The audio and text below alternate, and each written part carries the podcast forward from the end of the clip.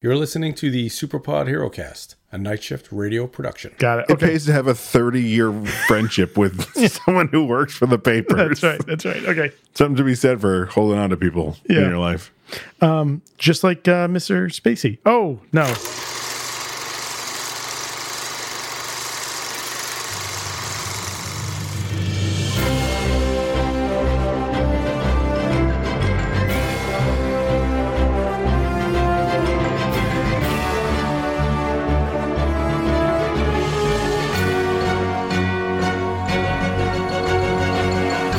Oh, hello. Hello.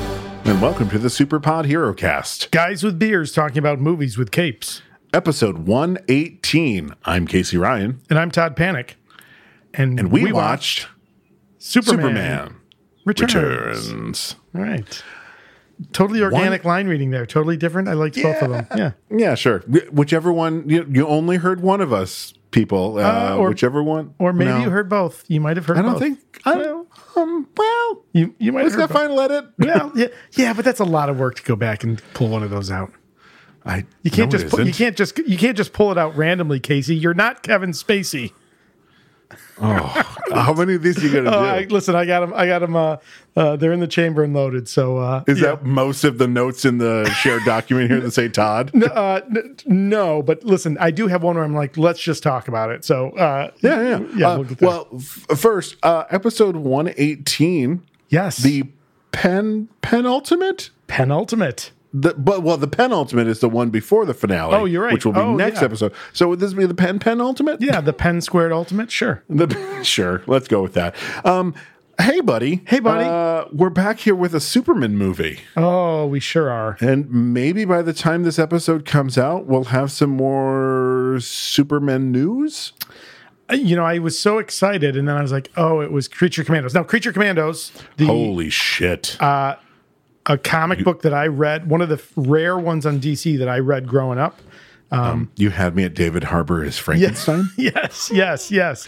As soon as I saw that, I was like, uh, yeah, inject that shit into my veins right now. I had seen that, and then later I saw an article, or I saw like the link in my feed that was just uh, James Gunn names and you know next nine DC actors. I was like, oh, I was thinking live action. So I, I was like, oh, I've already seen this, but I know. But did you see the one where he said that um, no one has figured out what his plan is with DC yet?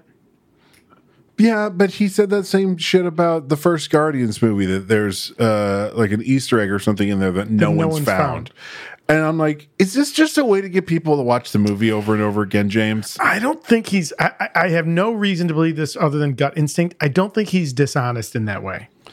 No, I don't think it's dishonesty. I think it's just him having a little fun. Okay, that's fair. That's fair. Okay. Uh, hey, uh, to timestamp the episode, we tweeted something out today We that our sure buddy did. Jay Palladino uh, sent to us. Yeah, that was really sweet.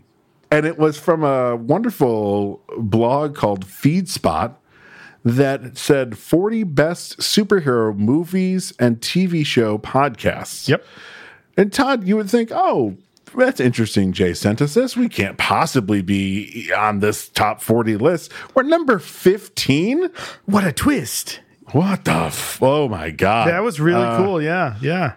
So to uh, celebrate that, since we are, Guys with beers talking about movies with capes. What are we drinking? how'd you like that for a segue? Yeah, very nice. Uh, so uh, um, we always pair a beer with the movie, and usually I'm looking at, or you're looking at, the name of the beer and using that to connect to some element of this movie. Uh, Little variation on that tonight, um, because the connection here is has nothing to do with the name of the beer. Right. I was trying to figure this one Yeah, out, yeah, but I it's was a- like, it's a puzzle. Todd's gonna let me know. I sure will. I'll let you know right now. So the beer we're Kind of like drinking. the puzzle of what movie is Kevin Spacey in it? From scene to scene in this movie. Oh, I, okay. Well, let's let's save that. Let's get through this fun stuff first. uh, so we are drinking a beer called "I've Got an Idea" Hazy India Pale Ale. Uh, This is brewed and canned in Baltimore, Maryland, and San Diego, California, um, and it's a hazy IPA. It's the you know 16 ounce craft beer can, 6.8 percent alcohol by volume, 23 IBUs. But it, I've got an idea. That's not the link. The link is, of course, the name of the brewing company itself. So this Didn't beer even look at that. is brewed by Pariah Brewing Company. And Ah, a pariah is someone who is a social outcast and shunned, much in the way that Kevin Spacey and to a lesser degree Brian Singer are No, today. they're both. No, they're both pretty. Brian Singer has no future movies on his, uh, Does he really? and I may I say, good. Ouch. That's tough. That's tough. Same Talk thing about with Ge- yeah. Yeah. Yeah. It, I mean, listen, I am excited. Wait, to talk- let's get through the rest of the beer, Uh, and okay, then we'll all do right. our, We'll do our, our- blanket Kevin Spacey and Brian ick, Singer yeah. giant garbage piles. Oh, Uh, so, uh, you know, no surprise to our loyal listeners, got this beer from our great friends at Branching Out Bottle Shop, Township Yeah. 5, Camillus, New York. Uh, amazing beer selection. And, you know, Carissa and I were kind of going around. We had a couple different things we were looking at. And then finally I was like, I got to go with the elephant in the room. It's, you know, Kevin Spacey, the monster, pariah. That's got to be it. So, Oh my god. Oh, ooh. Oh, Oh, it's yeah. foamy. Not in a bad way. I mean, just like, ooh, it's it's hazy. Holy cow! It's got a nice head to it as well. Oops. I don't know what I did. I did something very, very wrong. Uh, no, it's a you know it's a very effervescent beer. It's oh. got an aggressive head as well. So that's all right. No worries. Kind of like what? Oh, oh, oh, oh. I backed away from that joke so Yeah. quick. Thank God my brain was like, Casey, stop. All that's right. That's right. right, cheers, All buddy. right. Cheers.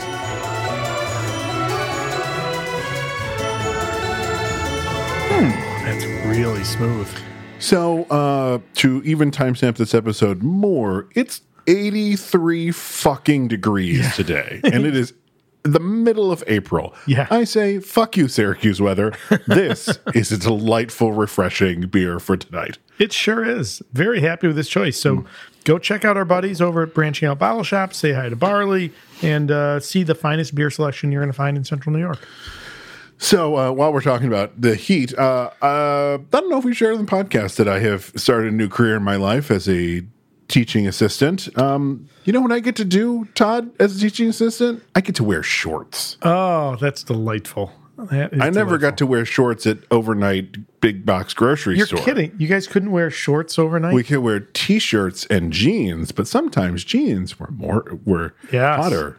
Yeah, no, they wouldn't let us wear shorts. This is the first job in all the jobs I've had in incredibly hot and heated ev- eh, environments Yeah. that they've been like, yeah, as long as you're comfortable, as long as they're. I mean, sure, sure. I went to sub at a different building, and oh no, this guy was in gym shorts and like an athletic t-shirt. I'm like, oh, I'm good. yeah. yeah, you're right. You're right. You're right. I will never be wearing that. So it's been very nice wearing shorts the last couple of days Yeah, yeah, yeah, yeah. because no one wants sweaty Casey at work. And No, or at the podcast. All right, buddy. that's well, why we do it remote. that's right. So I was a bad boy and didn't look up any. Well, Almost hold cast. on. You know, you you know. Oh wait. Oh yeah. What? what- Hey, fuck Kevin Spacey and Brian Singer. Let's start there. Okay. Oh, okay. I was going to go. Would you our- like to go first? Uh, Sure. Wait, were we? Wait, am I skipping something? reshoots and reactions. well, uh, y- you know, we have been, you know, we haven't had a lot of feedback. We, you know, we had a stretch where we didn't get a lot of feedback, and we got a oh, couple. and then I bitched and moaned, and then we got some. you can't. Right? So I'll say right now, I'll bitch, start bitching and moaning about giving us four, uh, five stars on Apple Podcasts and See if that writing works. reviewing. Maybe we can get some of those. I'll just squeaky wheel, get- uh, squeaky wheel gets Hmm. the grease. Yeah, there it is. you're doing so good up there. My brain works. So uh, we, you know, we got I think two. we did. We got two. So We mentioned one already, Jason. yeah, I mean, I, I, I mean, I know we share on Instagram, but I'd love to read it. It was really sweet. Do you mind if I read it? Only if when you edit the episode, you put some like Civil War type music underneath it, not Captain America Civil War, like Okay, Ken like- Burns like the Civil old-timey? War. Okay. Yeah. All right. Like my dearest Clara. Okay. Uh, so this is from our good friend, uh, Jason Palladino, who you know in real life. I do not, but he knows my wife, my brother. He may have uh, sentenced me to death for many, many years. Oh, Well, we'll get in, to in the- a show. I Well, should probably that's point right, that that's out right. in a show. Uh, but Jason has been a great friend of the podcast uh, since we started.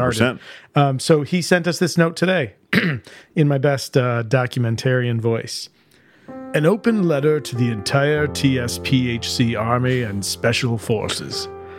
Let's all you- let's all take a moment to acknowledge the true heroism displayed weekly by our intrepid hosts, particularly through this season. After listening to the Patreon bonus Battlefield Earth, it occurred to me how much a debt of gratitude we owe Todd and Casey and their occasional guests. They are out there watching these horrible movies, so you and I don't have to. So here, so here's a hearty thank you to the Superpod HeroCast for warning us away what could easily have been hours long mistakes at best and trauma-induced sleepless nights wherein we lie awake crying, "What have I done?" at worst. And let's be completely honest, Battlefield Earth sounded like it would be firmly categorized as the latter. This IPA is for you, not you, Chuck. You can have a Sam. Proof that at least someone still listens to each and every show, Jay of the Judai. And that is where he sentenced you to death, I believe. Yes, in Jesus Christ Superstar, as I am a recovering Jesus. so, hey, Jay, thank you for those kind words and uh, being such a good friend of the podcast. And Jay, don't forget you're paying for dinner. it's an old, uh, Is that an old joke? Okay. uh, yeah, uh, Christ Party of 13. One will be late. Oh, Judas, don't forget you're buying tonight, right? Oh, that's a, oh, that's a good one. Thank you. Thank you. Uh, and then we got another one from you know you and I put our head together and s- clearly someone who listens to the podcast. But I forgive me if we're not making this connection. I don't th- think we know this person in real life. A podcast fan in the wild. I love it. So exciting. It is. Uh, so uh, Matt Holthauser reached out to us, and I would say kind of a similar theme, but uh, with some specifics. And and these these are good. And I- and this is the piece where I feel like you know we've always described this show as you know us sitting at the bar having a beer before or after we go see the superhero movie and the natural organic kind of conversations we have and you know we agree we disagree someone brings up another perspective um, and i think this perfectly captures that so he said hey guys you all have been complaining about no feedback from your audience so i figured i'd reach out thank you Love the pod, yeah, right. Love the podcast. I will say I missed the old spoiler alert drop, the one with the Star Trek red alert sound. Good callback. Oh. This one? Boiler alert. You're welcome. Yeah, uh, that you all had back in the early seasons. I found the sound effect to be very funny. Uh, anyway, keep up the podcast. It's great to listen to. As an avid MCU fan, y'all are starting to get to the really good stuff. I wanted It's to- true. I wanted to comment on a couple things, and he's got some good stuff here. Um, number one, in Guardians 2, I always thought that the scene with Drax and Mantis sitting on the steps of Ego's palace was the best scene in the film, Mary Poppins notwithstanding. Good, good Yeah. uh, qualifier there. Um, it's such a heartfelt moment when Mantis starts crying after sensing Drax's emotions, while he just sits there and sighs. It's it's beautiful. It is a beautiful moment between two very uh, becoming less underrated, but at the time very underrated actors. Uh, agree. Yeah, and I and I really love the bond between them. That again is growing as we're seeing more of them. Um, his second point, having just listened to your Deadpool episode and knowing how much you guys love to be pedantic, uh, some, one of us more than others, I wanted oh, how dare you! I wanted to comment on something said in passing at the end of the episode. And this is really good. I mean, I when he said this or wrote this, I was thinking he he's he's spot on here. He said there was a comment about the titular titular character being your favorite character in a film or they're doing something wrong. Counterpoint, the villains are often more compelling.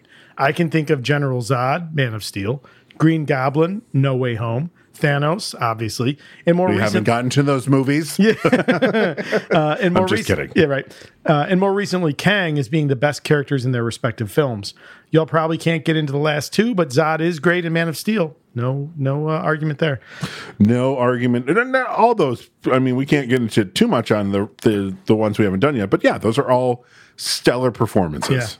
Yeah. Uh, in reference to Zod, he says, "I always think of that line where he shouts, "I will find him." Before being frozen as a really powerful scene.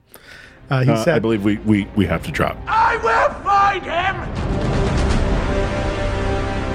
Can't wait for Deadpool 2 episode. I always love the Juggernauts theme song in that film. Agree. Oh It's so perfect for the Deadpool tone. Thanks for the podcast. I look forward to continued listening. Matt, thank you for listening. We look forward Thank to you for continuing to hear listening. from Yeah. you, or at least just uh, Absolutely. bringing fun stuff to your ear holes.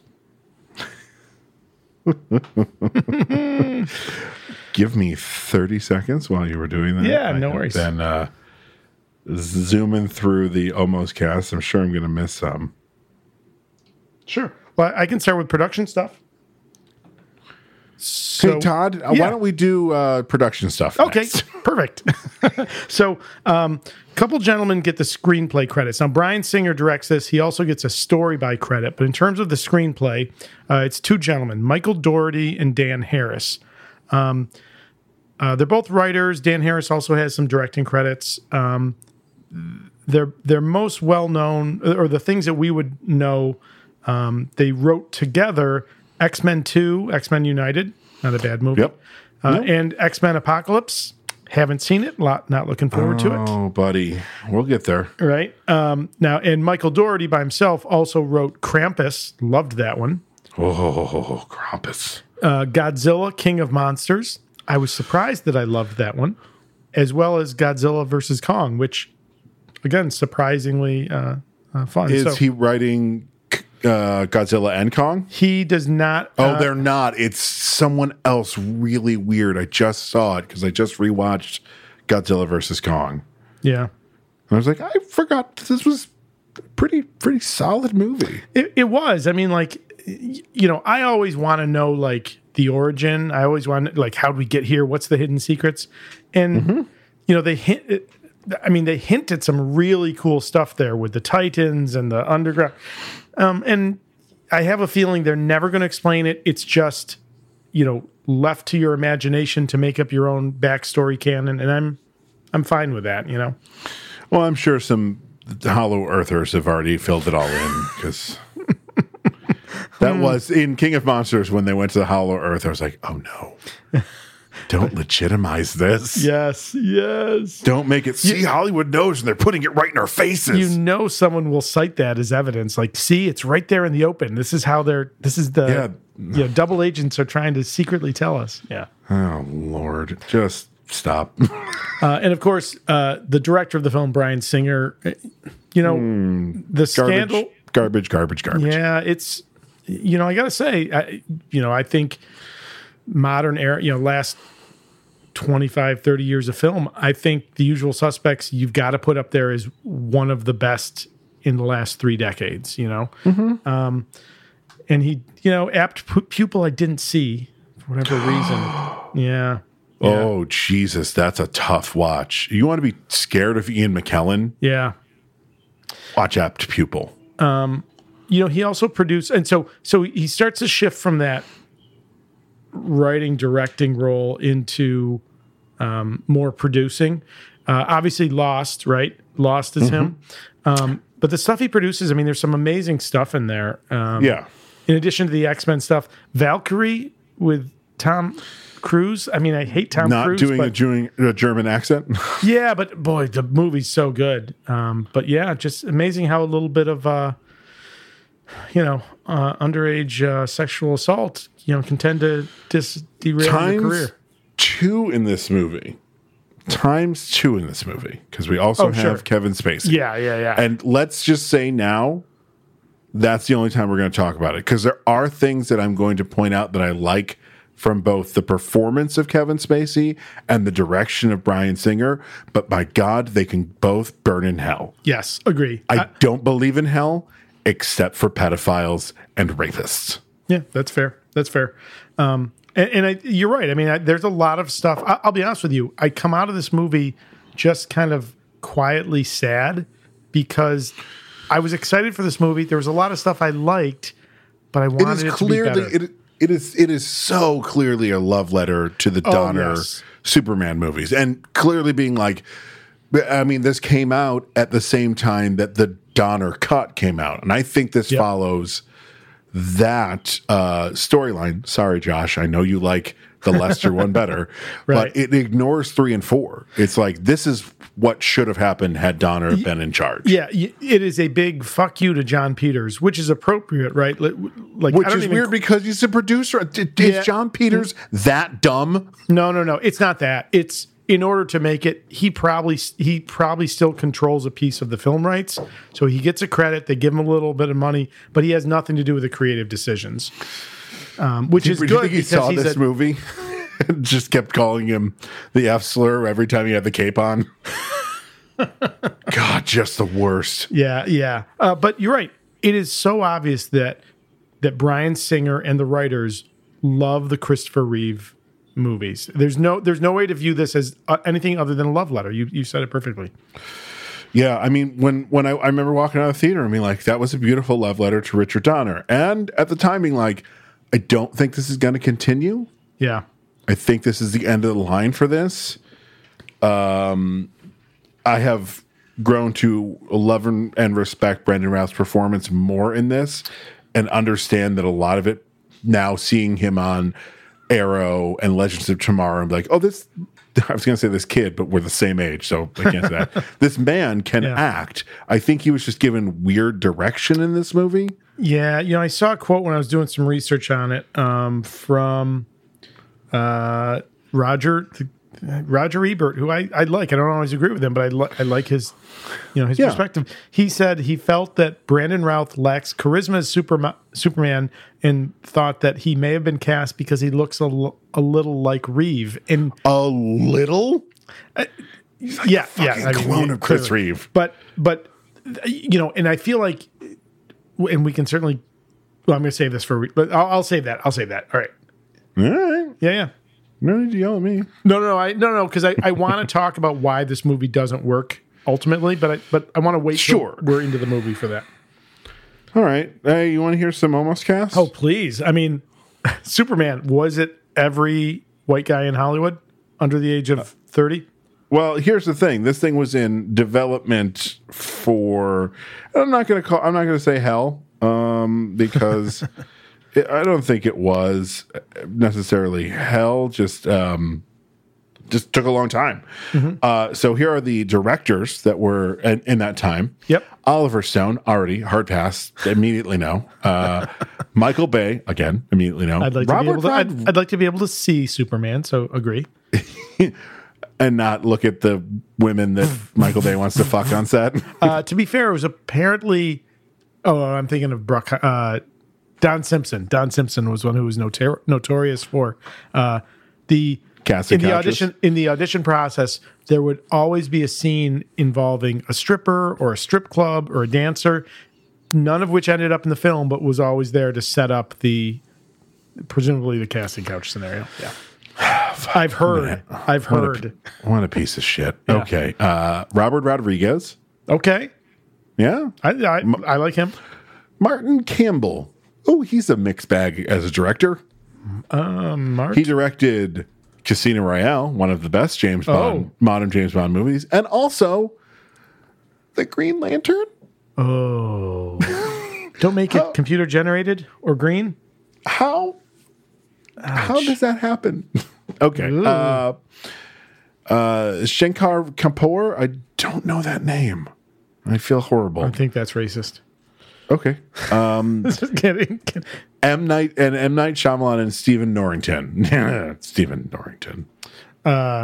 Didn't he direct the League of Extraordinary Gentlemen? Extraordinary gentleman. yes, yes, yes, he did. Was it Sh- Shekhar Kapoor? S H E K H A R K A P U R U R?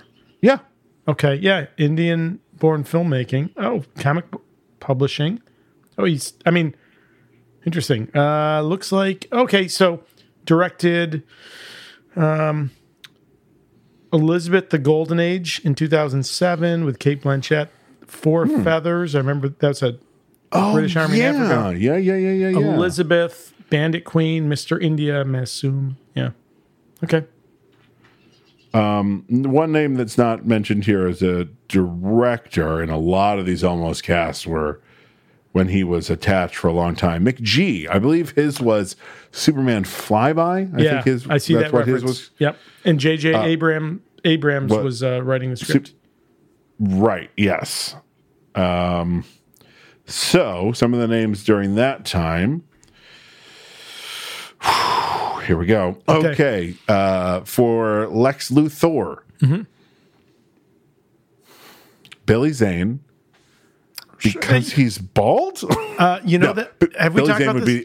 Uh, be a perfect Lex Luthor. Love Billy Zane. So Yeah. he is bald, I believe, by choice, or at least it certainly started out that way. He shaves his head.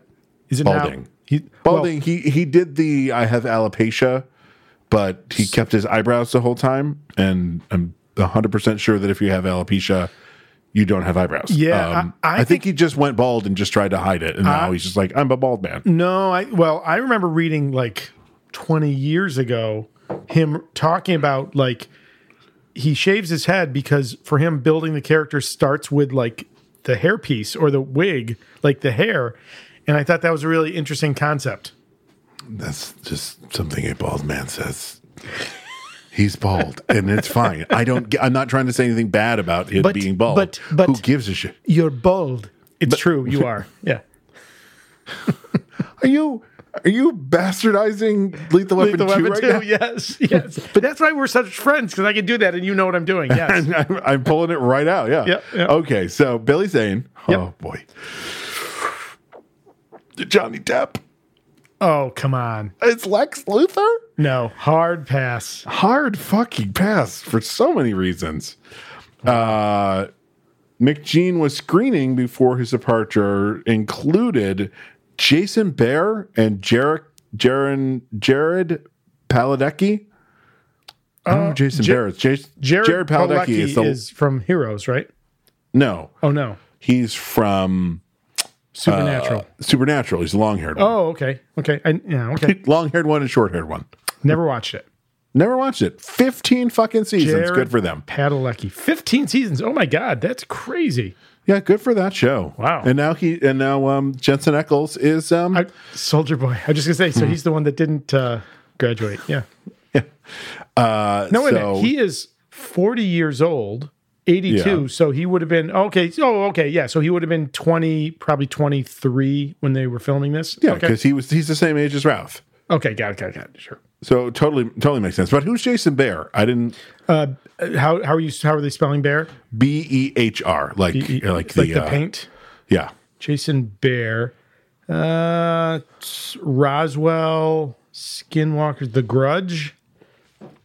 Nope. no idea who that is. Um, not- um, they were both atta- um, thought for for Superman, uh, for Lois Lane, Scarlett Johansson. Love ScarJo, but no. No, I mean, spoiler: they didn't get it right with Kate Bosworth, and she's fine as an actress, but no for She's her. not great. Uh, and for Jimmy Olsen, Yep. Shia LaBeouf. I'm. I know that you've it, because I know that you consume uh, pop culture content content as much as I do.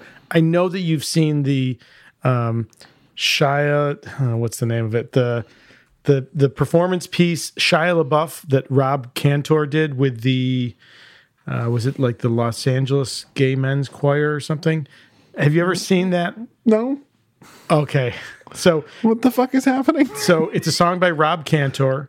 Um, okay, and it, the name of the song is Shia LaBeouf Live, or Sh- uh, Shia LaBeouf is the name. If you go to Google, search Shia LaBeouf Live. okay.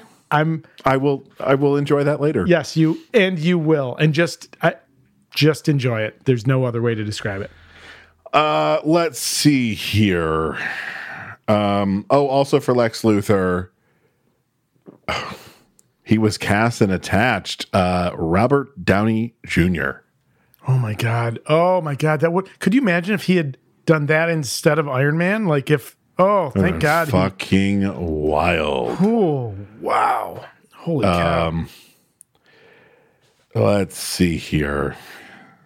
Uh, Brett Ratner at some point, oh boy, when, let's not get too deep into what a terrible person he is, uh, was attached for a while, and Sir Anthony Hopkins was As Perry set to White? play no Jor-El. They were just going to completely Oh, recast it. Got it. Oh, so I've got I've got a note here. I was gonna I was gonna say in the episode, but this is a perfect place for it. So go. uh, saw this. I'm right on the wiki page. Wiki page. Um, uh, Marlon Brando appears posthumously as Jor-El, Superman's biological Sure does. father.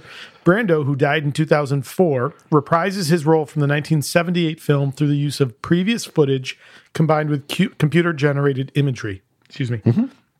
This required negotiations with Brando's estate for permission to have his footage, footage used. Good. Now, Brian Singer explained, quote, we had access to all of the Brando footage that was shot. There was unused footage that had Brando reciting poems, trailing off subject, and swearing like a sailor, end quote. Uh, I really want to see all of that. I Yes, please. Sign me up. yeah, and I think we we hinted at that in the first movie, right? Like he was a, he showed up and was doing whatever he wanted to Yeah. do. Why can't it be a bagel? Yeah, yeah, exactly, exactly. Because it has to be a human when he gets to Earth. But he's Marlin. an alien. Yeah. He's an alien. He can't be. I don't know. My brain. Wait, it is- almost sounds like Trump. Yeah, yeah, yeah, yeah. Uh, I like. I could be the best bagel. Is My bagel's the best. Huge- huge bagel. It's not from Superman is an China. alien. We have to He's destroy. Him. He's, he, he's probably in league with China. All right, we're done with that. Yeah, we're done with that. Yep. Mm-hmm. All right, so uh, we're back to McGee. Um, so these are some part some people that were uh, considered for Lois, but were not. Uh, I don't know if they auditioned. Uh, Misha Barton and Kira Knightley. Sure. No and no. Yep. Uh, and Elisha, Eliza, uh, Alicia Mm-hmm. Cuthbert, yep. Claire Danes, Okay. Carrie Russell. Okay. I mean, these are the it girls of the early two thousands, Yes, right? But she would have been great. of those, uh, by the way, your thing about how John Peters wasn't uh, involved. yeah. Next note: Mick G and John Peters tried to get Beyonce. Beyonce. Yeah. so suddenly, Lois Lane is a person of color. when I say not involved, what I mean is like I don't think he was driving the script of the story because we we know what he wanted to do, and none of that shows up. This is Here, this is what pretty ladies can I get in front of me to look at for a minute. sure, and, and I- because and- it is Beyonce, Jennifer Lopez, and Catherine Zeta Jones. None of those are good choice for Lois Lane. No. But they're all very pretty. And Sure. John Peters just wanted them in the same room with him because he's a disgusting man. uh, so no argument there. Eh, But you know that is that is an appropriate role for the producer, right? You're assembling the team, the creative team, the production, Sure, sure, team, sure, sure, sure. right? Like lining up the money, so totally appropriate. But yeah, like the whole uh, to our listeners, if you've not list, if you've not heard Kevin Smith talk about his meeting with John Peters Woof. for a treatment of Superman, it. So I heard one that I think was it's it was from one of Kevin Smith's live shows, and I want to think it was probably a thirty minute story. And Well, it's it's Kevin Smith. but but you will not regret a moment that you spend listening to it. If you go look for it, uh, it's really good. If we can find it, we'll drop it in. And Or to drop make it sure in that I'm our not socials. saying anything bad about Kevin Smith, i- it's Kevin Smith. Any story he tells is a goddamn delight. Oh, I'm showing up for it. Yeah, 100. He's percent an epic storyteller. He really is. He really is. Uh, okay. Uh, so lastly, once we got into um, Brian Singer attached to do the film, okay. Amy Adams auditioned for Lois Lane. Wow. No, Amy, just wait another, you know, a handful of years and you'll get to do it. And people will talk about the age difference between the two of, between you and the guy playing Superman. And t- I say to all those people, fuck you. Doesn't matter. Don't care. Uh, so Zod was originally supposed to be in this movie. Interesting. Who were they considering for Zod? One person and one person only.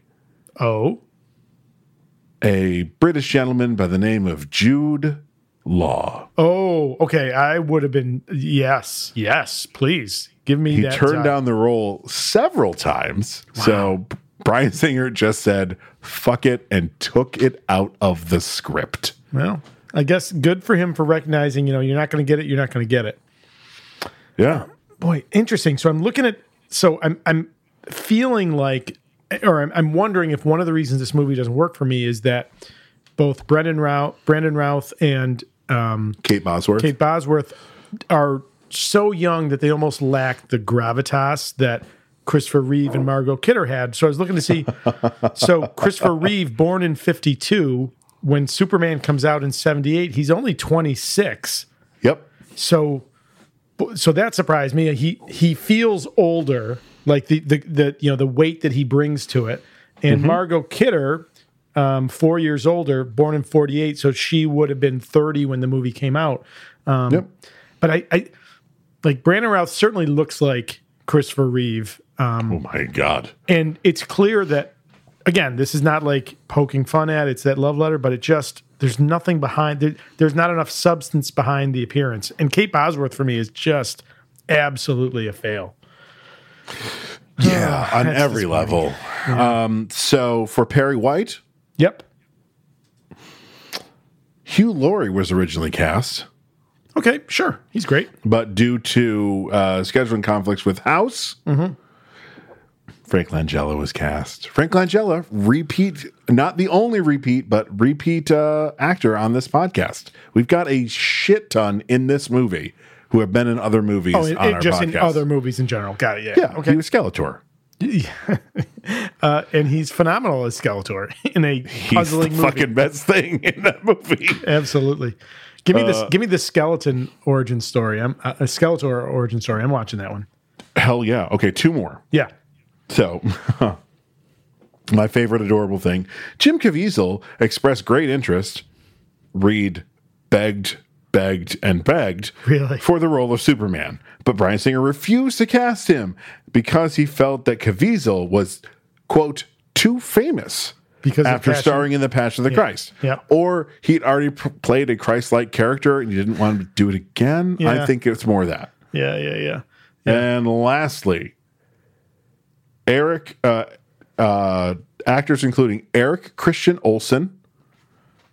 You know him. I just can't think of anything that you would have seen him in because Eric Christian Olsen. Oh, very handsome man, blonde, not Uh, Dumb not and a Dumb. Jim. Dum- oh, Dumb and Dumberer. Oh, he's at Yeah, he's- NCIS. That's probably what it. Yeah, uh, L.A. Right?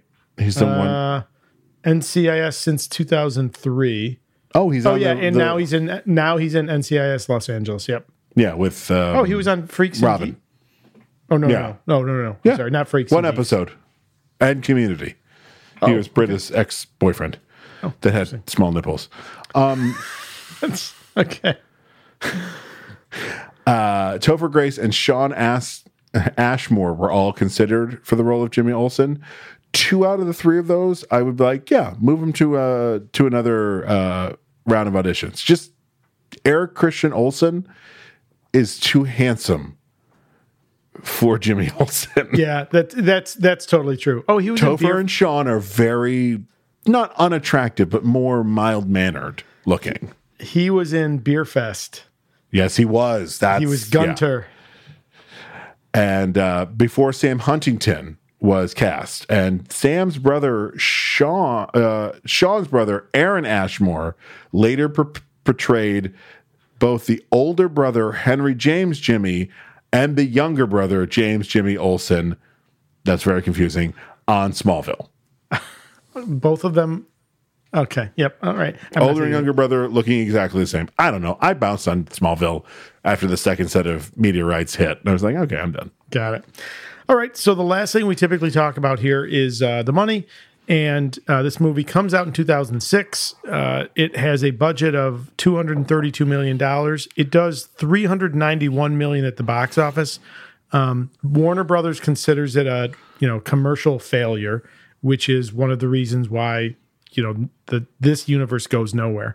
Um, the conversion factor 2006 to 2023 it's 1.44 so that budget is a 321 million dollar budget 563 million at the box office which is not bad but when you add in the the marketing costs which typically uh, you know I've been I've read somewhere can approach to double the budget or you know another Sometimes 50% depends on what they do. Yeah. yeah that i- you know it really uh it, it you know it's it's it's not commercially successful so that's it all right Okay, I got nothing else. Um, I think at this point we should uh, cue up the John Williams music and oh roll that film.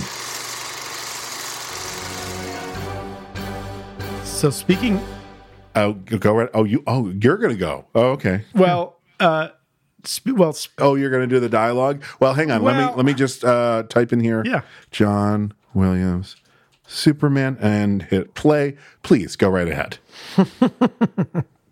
so uh we get uh, an opening uh, uh, static text on the doomed planet krypton krypton a wise scientist placed his infant son into a spacesuit and launched him to earth Raised by a kind father and his wife, the boy grew up to become our greatest protector, Superman.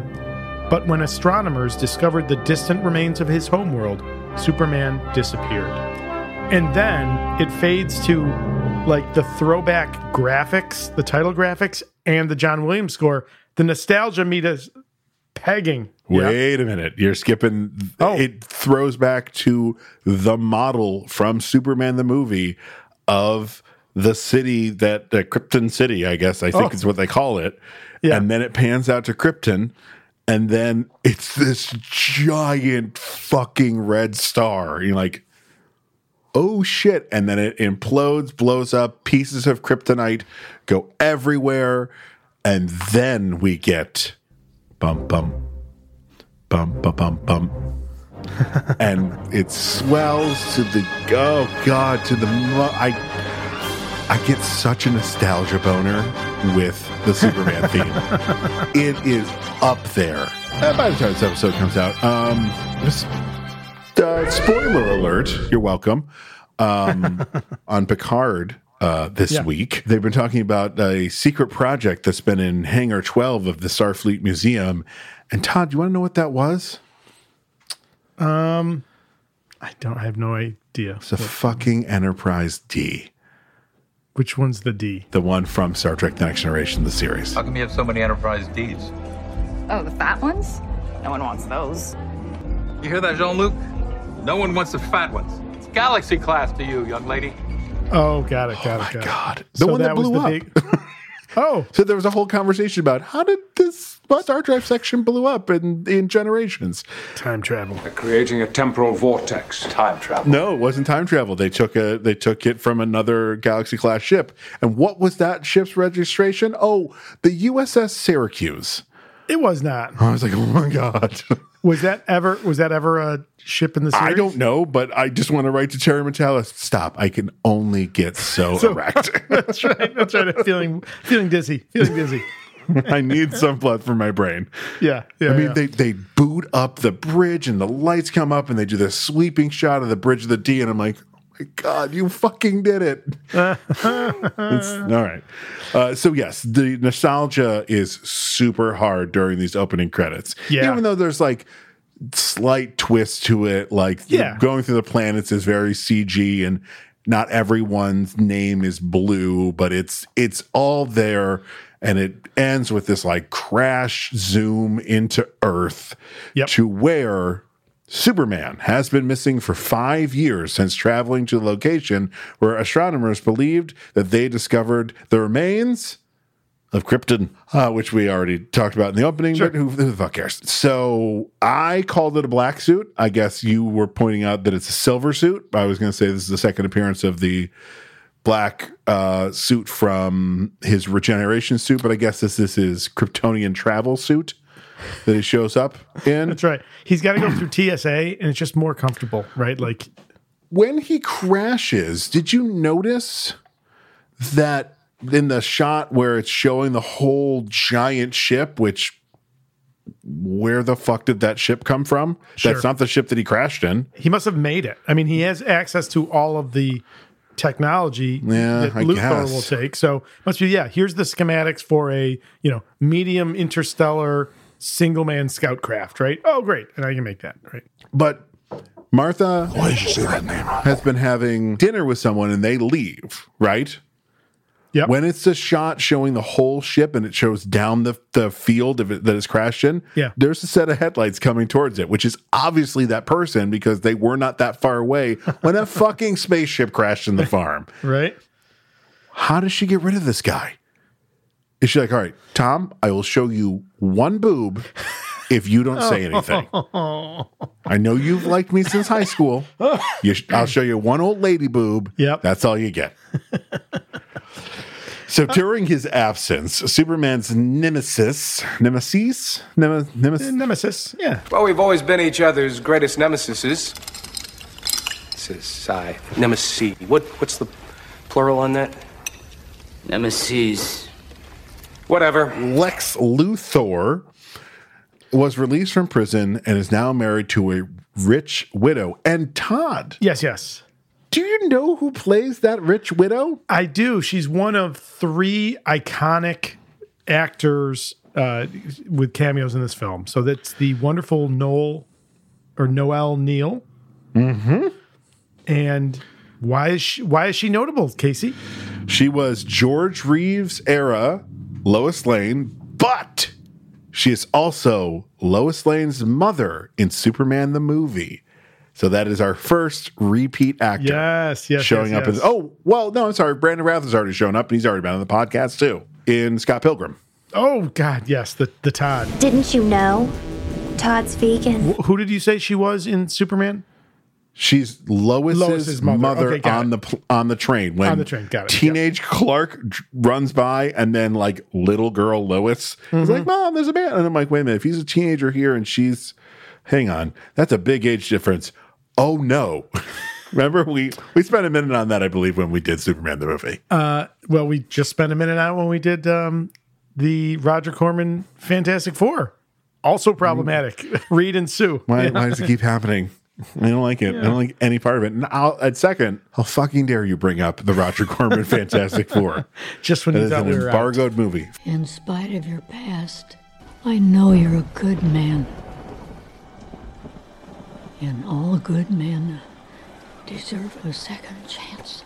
he marries a rich widow to obtain her fortune upon her death. Now, Lex 100% was a cunning linguist with this woman, right? Like, she says, You take care of me. Mm-hmm.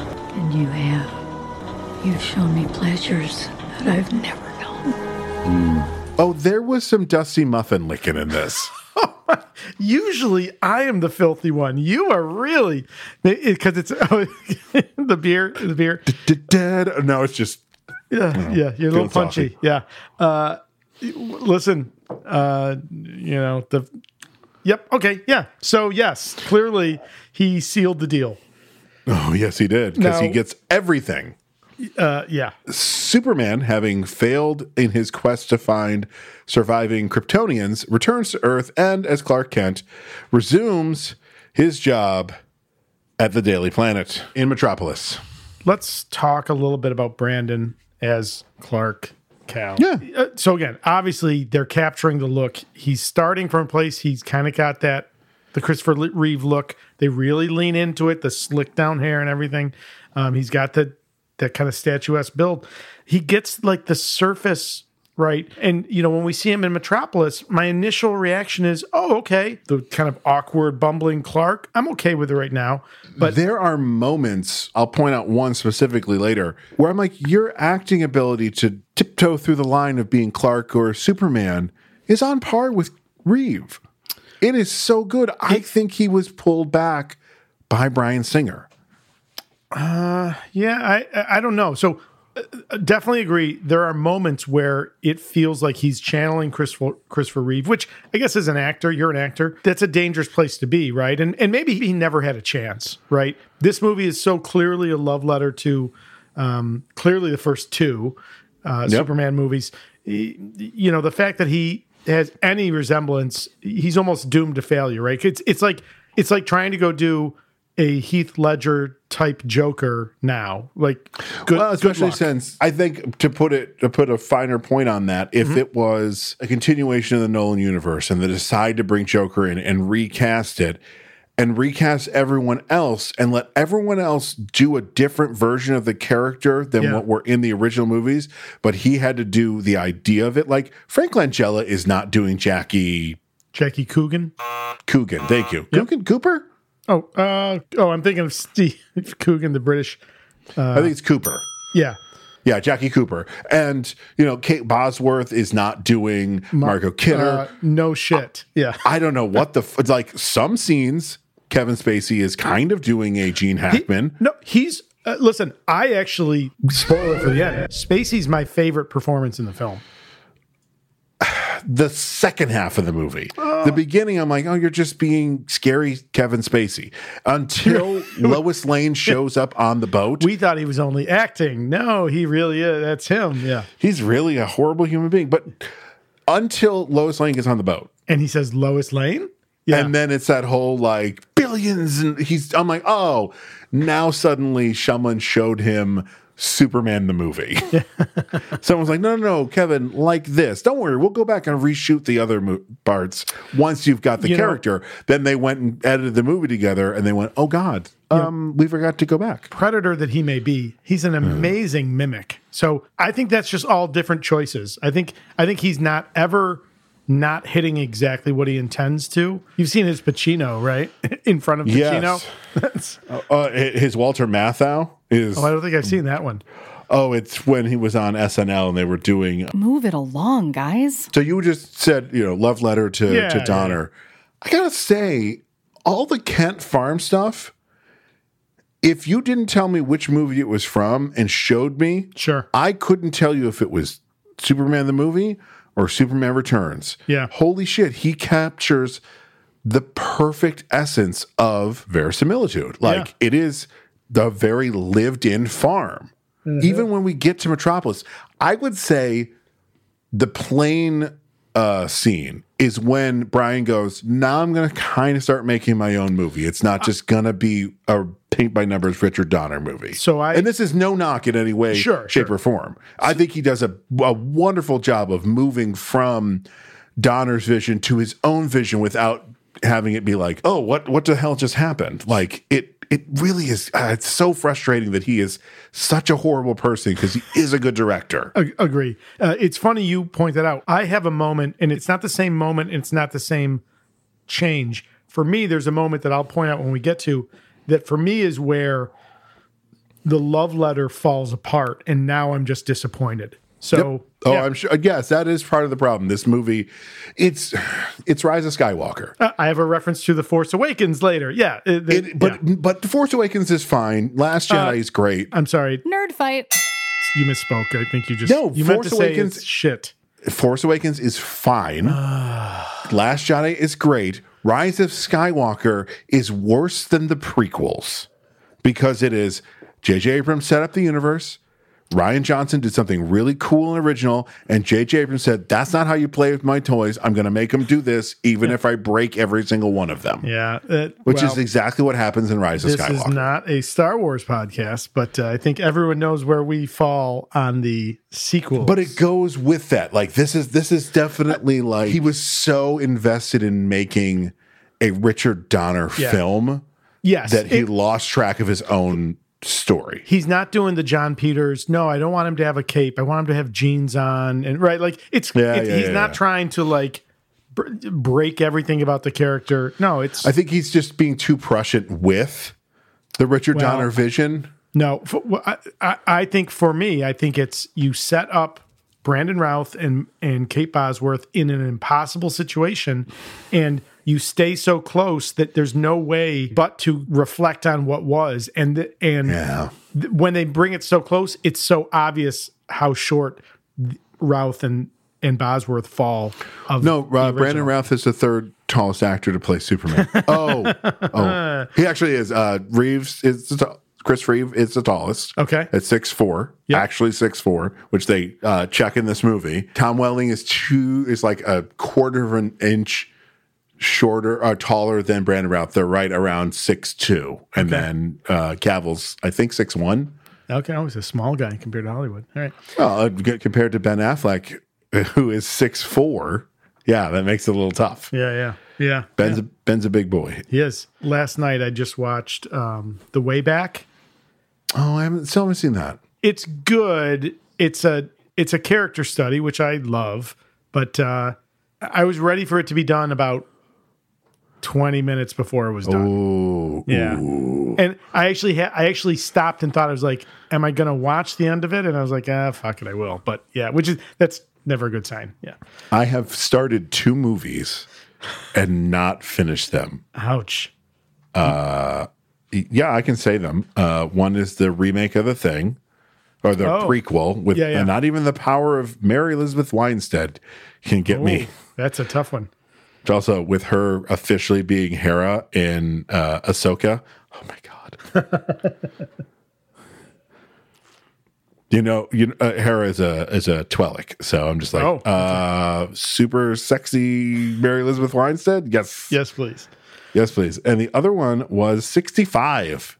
Oh That uh, ooh. shocker. That I mean, I mean, it looked like okay, looked slick, but it didn't grab me. at No, all. it, the problem is it's not even slick. Like I'm Oh, like, oh my no. god, this is terrible. Not even, and again, not even the power of Adam Driver can save this movie. that's. And I think unfortunate. Oh. Adam Driver is a fantastic actor. agree, hundred percent, hundred percent. Yeah, yeah. The torture report, woof, We haven't seen that. that was a rough watch, but he is so good. Richard's an assistant editor here who's basically saved our international section. Wow. He's also a pilot and he loves horror movies. Clark is. Well, he's Clark. Subsequently, Clark learns that Lois is now engaged to Perry White, Uh, nope. Perry White's nephew. Sorry, Yeah, okay, Richard. that's- I was taking the pause. I'm going to say one of my my notes later here. Yeah. Frank Langella, what an absolute delight. Yes, agree. I love the movie Dave with Kevin Klein, and he oh my is- god, oh, he's so good. But so Frank Langella, repeat actor, so that's two. Yep. And uh, James Marsden is uh, Cyclops, so Oh, of Cyclops, sure. uh, so that's three. Okay, yeah, good, good call. I, I, I uh, forgot about Langella in the Skeletor makeup. Uh, I think Fa- Langella wants to forget about the skeleton. Oh, Uh, so he is she is engaged to Richard White, who with whom she has had a had a five year old son named Jason. I'm sorry. How, And has- how old is her son? five, Okay, I'm sorry. How long has Superman been gone? like f- five years and ten months. Yeah. So Okay. yeah. Sure. Totally. Totally fine. Totally fine. totally not at all connected in any way, shape, or form. No. The film does a beautiful job. Like they're not nearly as, you know, uh obvious about it here, but they do a beautiful job of of the the trail of breadcrumbs that gets us to the reveal that, you know, her son Jason of course is is not uh, Richard's son. What? I didn't pick that up at all in this movie. Oh, that must have been really subtle and not at all ham fisted.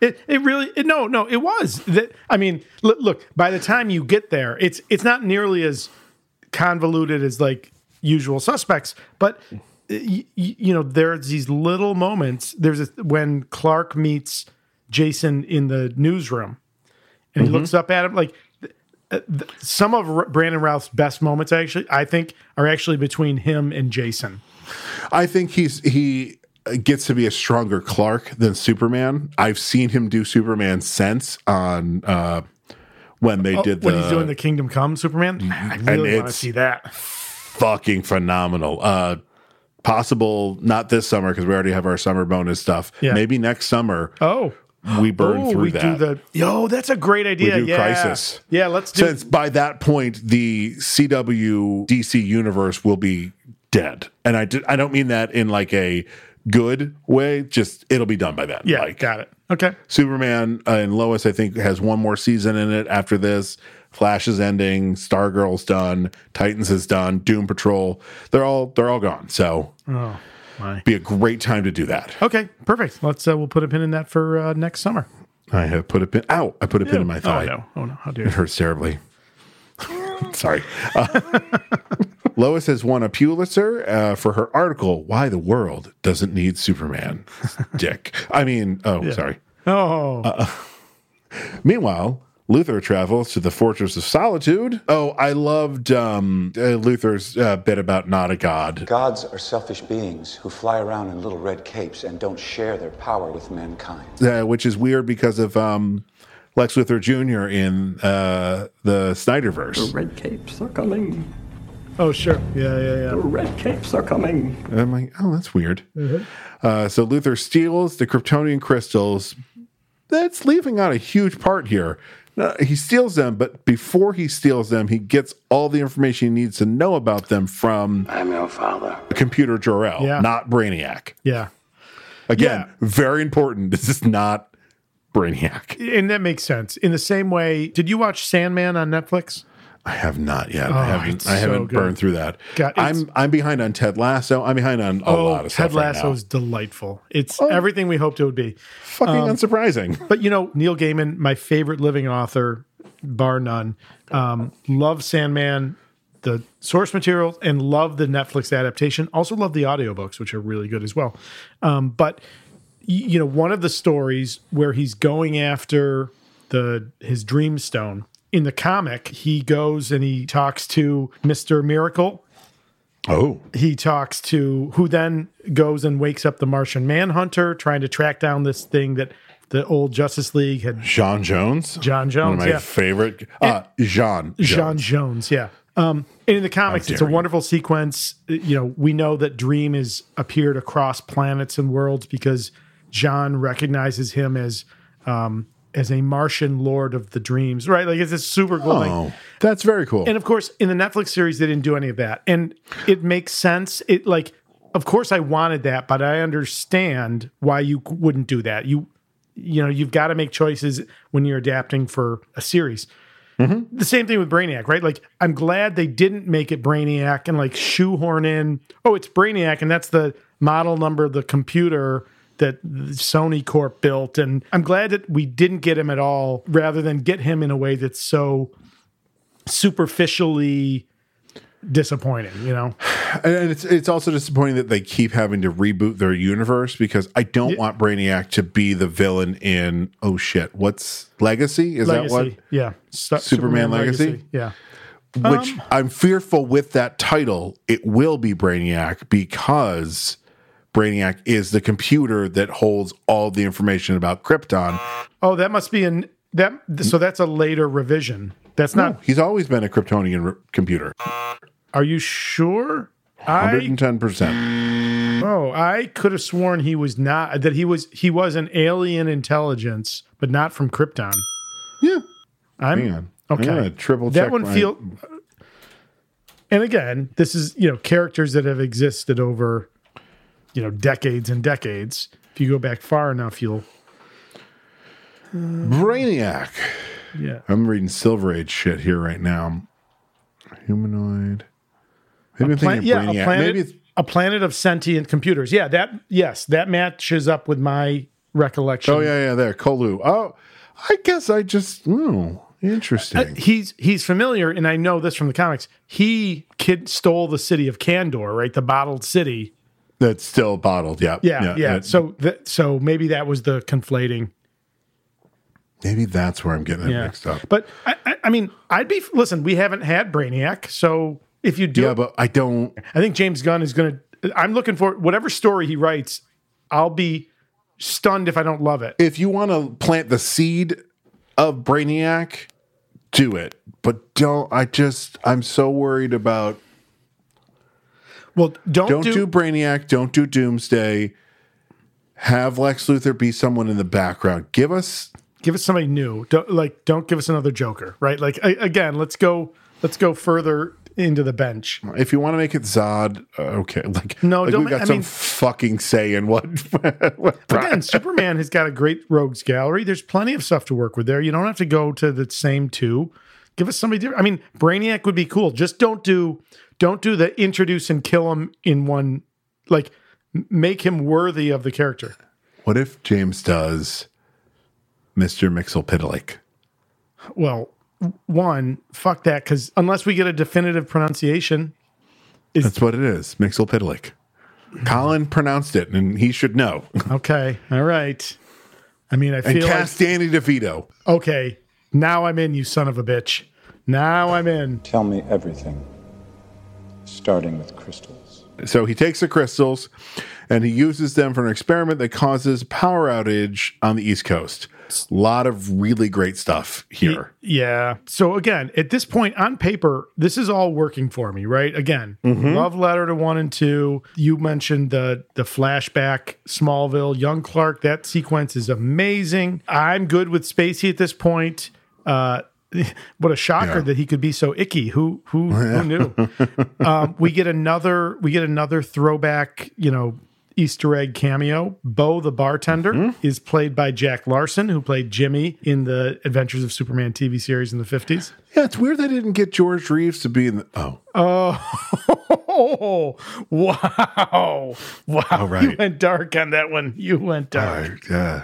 Uh, this movie was dedicated, by the way, while we're the, Yeah. to get out of the darkness. This movie was dedicated to into the light oh sorry to Christopher and Diana or Dana, Dana Reeve. Can't remember her. Dana. Dana. Yeah. which is pretty nice. yeah What that's a what a fucking gut punch that they died within like a couple years of each other. yeah Yeah. And their She was son is a sportscaster. Oh, I didn't know that. Yeah, remember during the pandemic, the one guy who didn't have his camera set right and you could see his gym shorts? Uh, that implies that I watched a sports cast. So no, no, it Oh, I was did not. like it like Oh, it made the became, like, rounds. meme-ish? yeah, Oh, no. because because like ha ha ha, we're all learning how to live in our houses, and that's their son. Oh, interesting. Like it came out a couple days later. I'm like, bear the fucking lead. That is the beginning of that. That the guy who made uh, you know his most famous character is a journalist. Yeah, right. right, Becomes right. a journalist. Journalist, Um, yeah, yeah. That's awesome. Dana Reeve was a frequent guest on Howard Stern a few times and was a wonderful guest. Wonderful, like uh, just and, and told some really touching stories. Like uh, you know, that feels like that's a tough inflection point for marriage, right? You know, your spouse has this traumatic accident, is is a quadriplegic. and is slowly dying. Yeah, like yeah, yeah. the timer started at Sure. that moment. But boy, to for hear to hear her talk about her relationship with Christopher Reeve, you know, until he died, and of course it's her telling, so you know we're we're, we're getting her side of it. But boy, it was just so touching and so sweet, which made that like her passing uh, again, just like oh man, you gut punch. You said it. Chris Reeve just seemed like a very intense individual, but also a very caring individual. Yeah. Yeah, I just- love the story of his and Robin Williams' friendship and Robin like take like making sure he was financially set after the accident. Like I yeah, I love What a that. mensch! What a mensch! Yep. Both of them. Yeah. Yeah.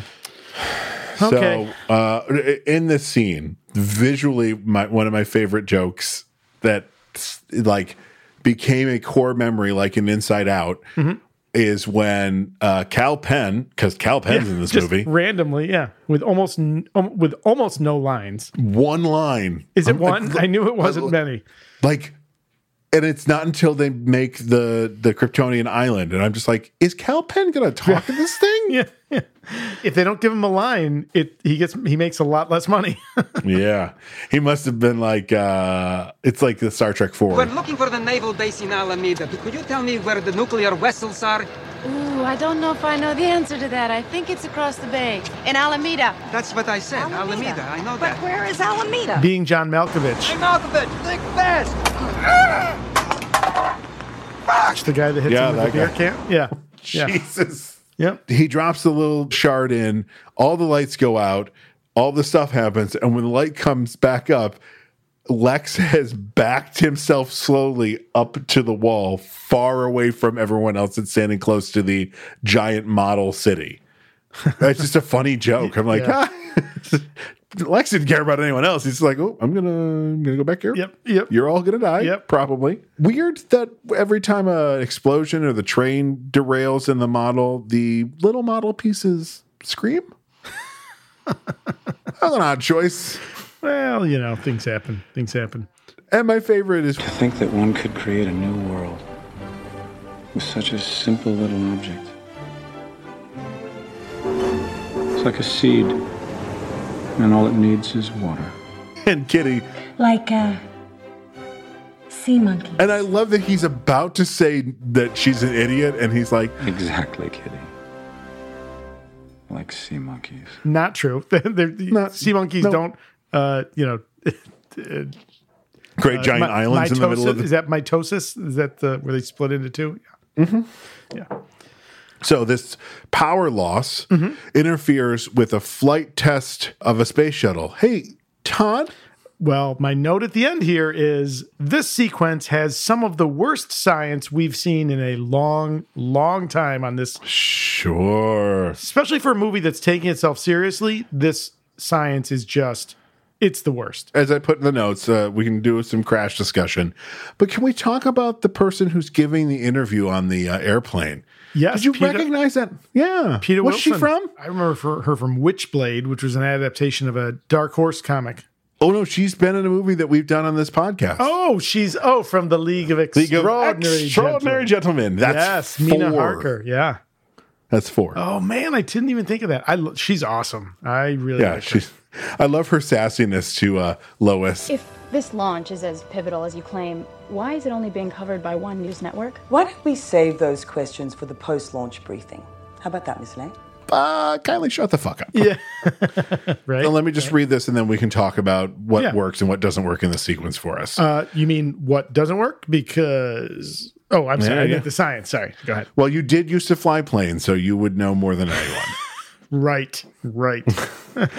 so the power outage uh, interferes with the flight test of a space shuttle to be launched into space from from its piggyback mounted on an airliner occupied by Lois Lane, who is covering the shuttle story.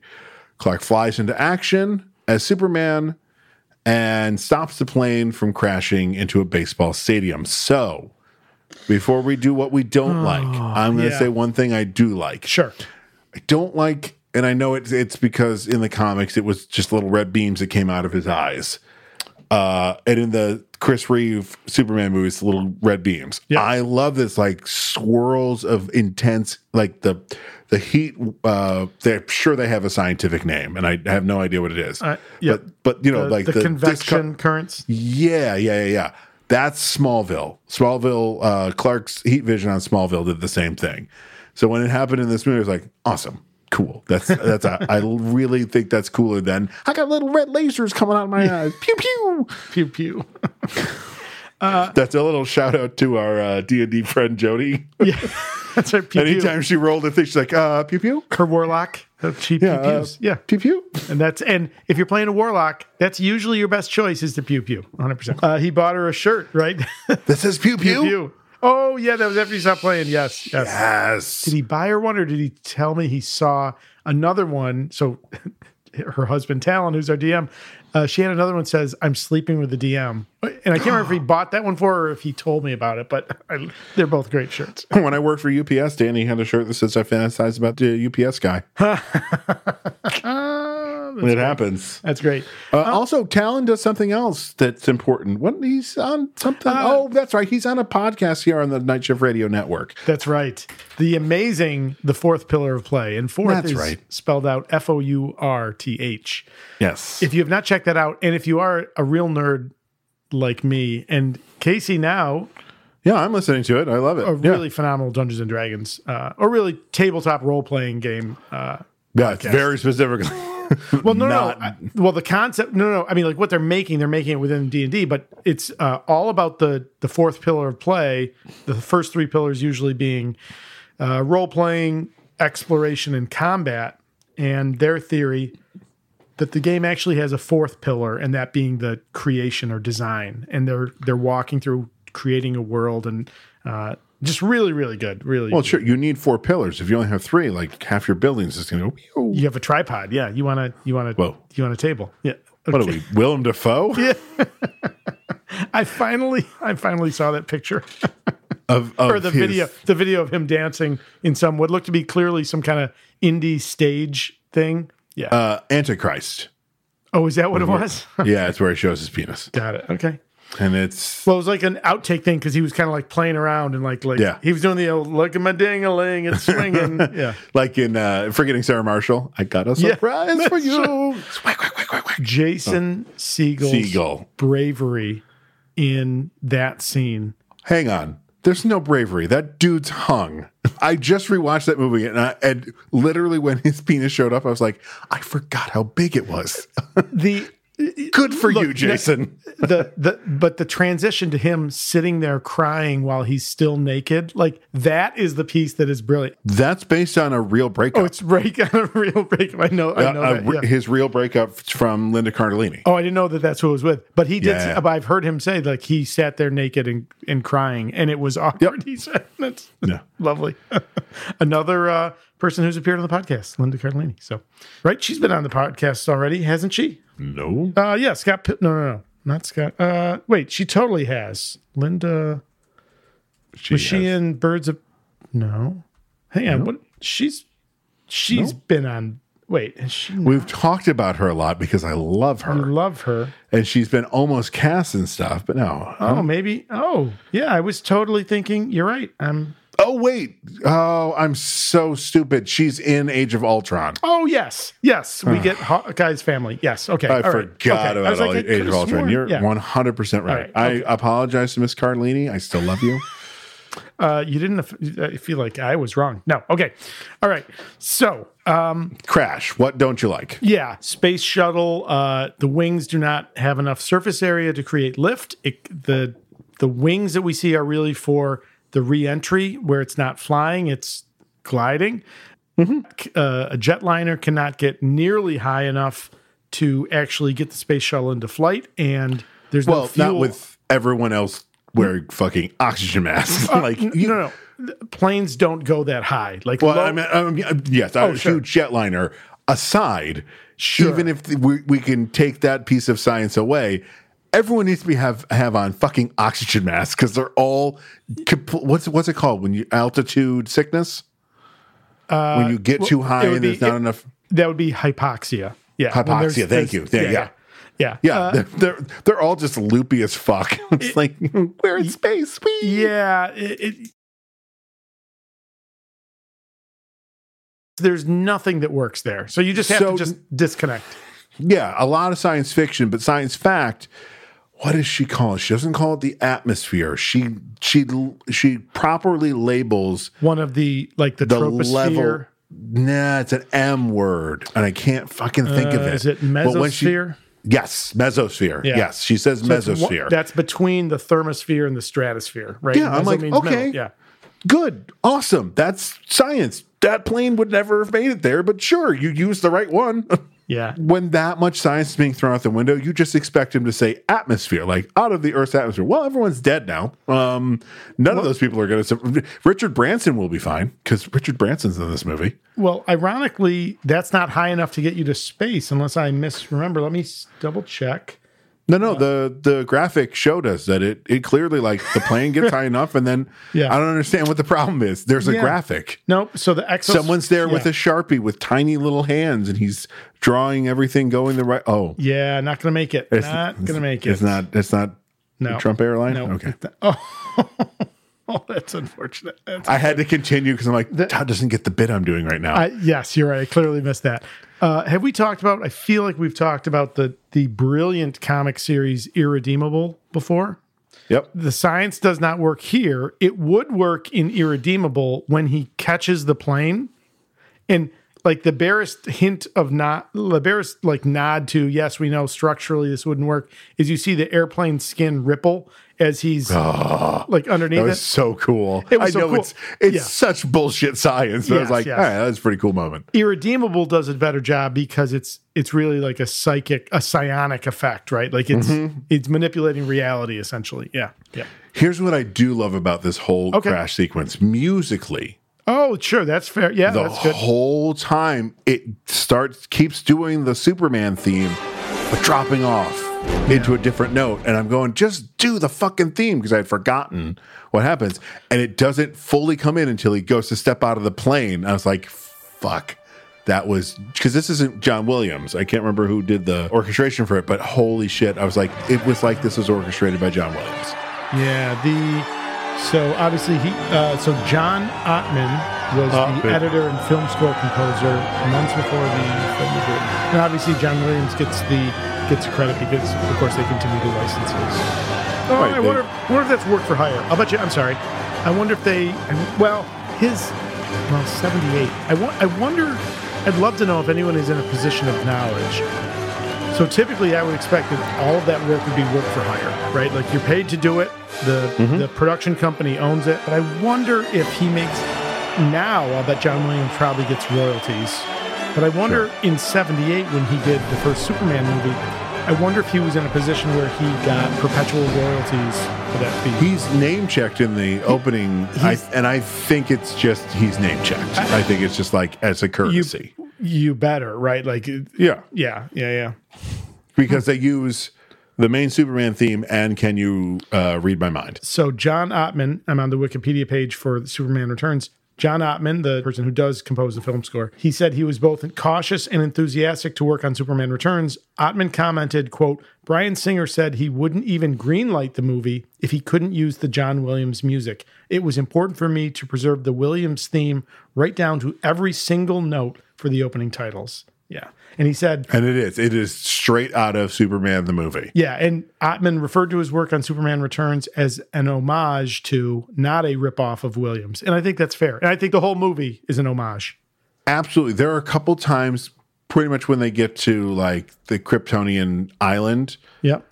where some of the musical motifs he does, and I'm like, uh, not sure that flows with the rest of the movie, but okay, I'm going to let it go. You know what we don't see in the Fortress of Solitude? Surprisingly, I was shocked. No Kryptonian fuck swing.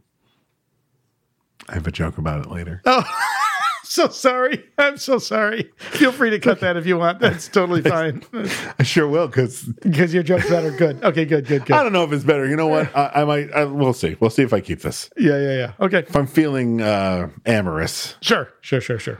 All right. So, uh, yeah. So at the end, he lays the thing down. He he does the. I hope this experience hasn't put any of you off flying. Statistically speaking, it's still the safest way to travel. Lois passes out into the emergency raft uh, slide that comes out. It's just it. The end of it, like yes, the science sucks. Yep. for how we get into it, but the rescue itself, where he like grabs the one wing to slow the Yes, not tail, yes, it's not agreed, tailspin agreed. because it's going It's a, It's it's not not a going- nosedive. Yeah. yeah, kind of, but he slows it down. But because he used so much force, he rips off a wing. I mean, it was it was the crash itself was great. The science that gets us there is non-existent. Yeah, yeah, yeah. Um, you know the th- that his line inside the the aircraft a- after the rescue is so clearly, and he's being so sincere and earnest with it. You want him to do it. You can hear him going for Christopher Reeve. Well, I certainly hope this little incident hasn't put you off flying, miss. Statistically speaking, of course, it's still the safest way to travel. It's kind of a, a thing I was taught by my high school drama teacher that sometimes I do. If you have an accent, like if you have an Eastern European accent, you come in very strong with that. Used to, you know, your first lines are very strong with that accent, and then you can lighten it as you're going along. But you want to need to like boom hit the audience with I have an Eastern European accent. so he was he both his Clark and his Superman in first appearance are heavy Reeves, and then he goes into his own stuff. That that actually explains a lot about Robin Hood, Prince of Thieves. So thank you. That was Oh, that was helpful. no. Yeah, it's an amazing uh, British accent for easily three minutes. So that just makes perfect sense. No, no. It see what gets lost in the lore of Robin Hood is Yeah. much like Samson gets his strength from his hair. Robin gets his accent from his beard. Got So it, when he got it. shaves his beard, It goes away. He's suddenly, "Hi, I'm Robin Hood of Sherwood Forest. Come, Marion, we shall kiss with tongues." Oh, okay. Sorry, All I'm, I'm directly ripping from uh, Eddie Izzard. I apologies to her and Oh. stealing her wonderful material. She's the brilliant, the brilliant. second part, uh, the the beard thing was mine. Got it. All right. Oh, nicely done. All right. Now, the world rejoices at Superman's Yay. return, but he has difficulty coping with the fact that he feels those he was once close to have moved on from him. So it's not here anywhere. But let's talk about like the montage of saving leading up to the failed bank robbery. Do you think he's feeling guilty for being gone or guilty for having left Lois and suspecting he he definitely knows he's definitely got like a sneaking suspicion about Jason. That, that's it. Yeah, I'm. I imagine with all his superpowers, he probably can sense something in Jason. yeah. Jason may have a different smell. Sure. His To a cellular Kryptonian. structure looks Yeah. different. It has the solar receptors, yeah. something, uh, but he's and I His think penis has the pinchers, right? Oh Like, yes, yes, sure. Well, I mean, it- it's not Klingon double dick, but it's definitely different anatomy going on down there.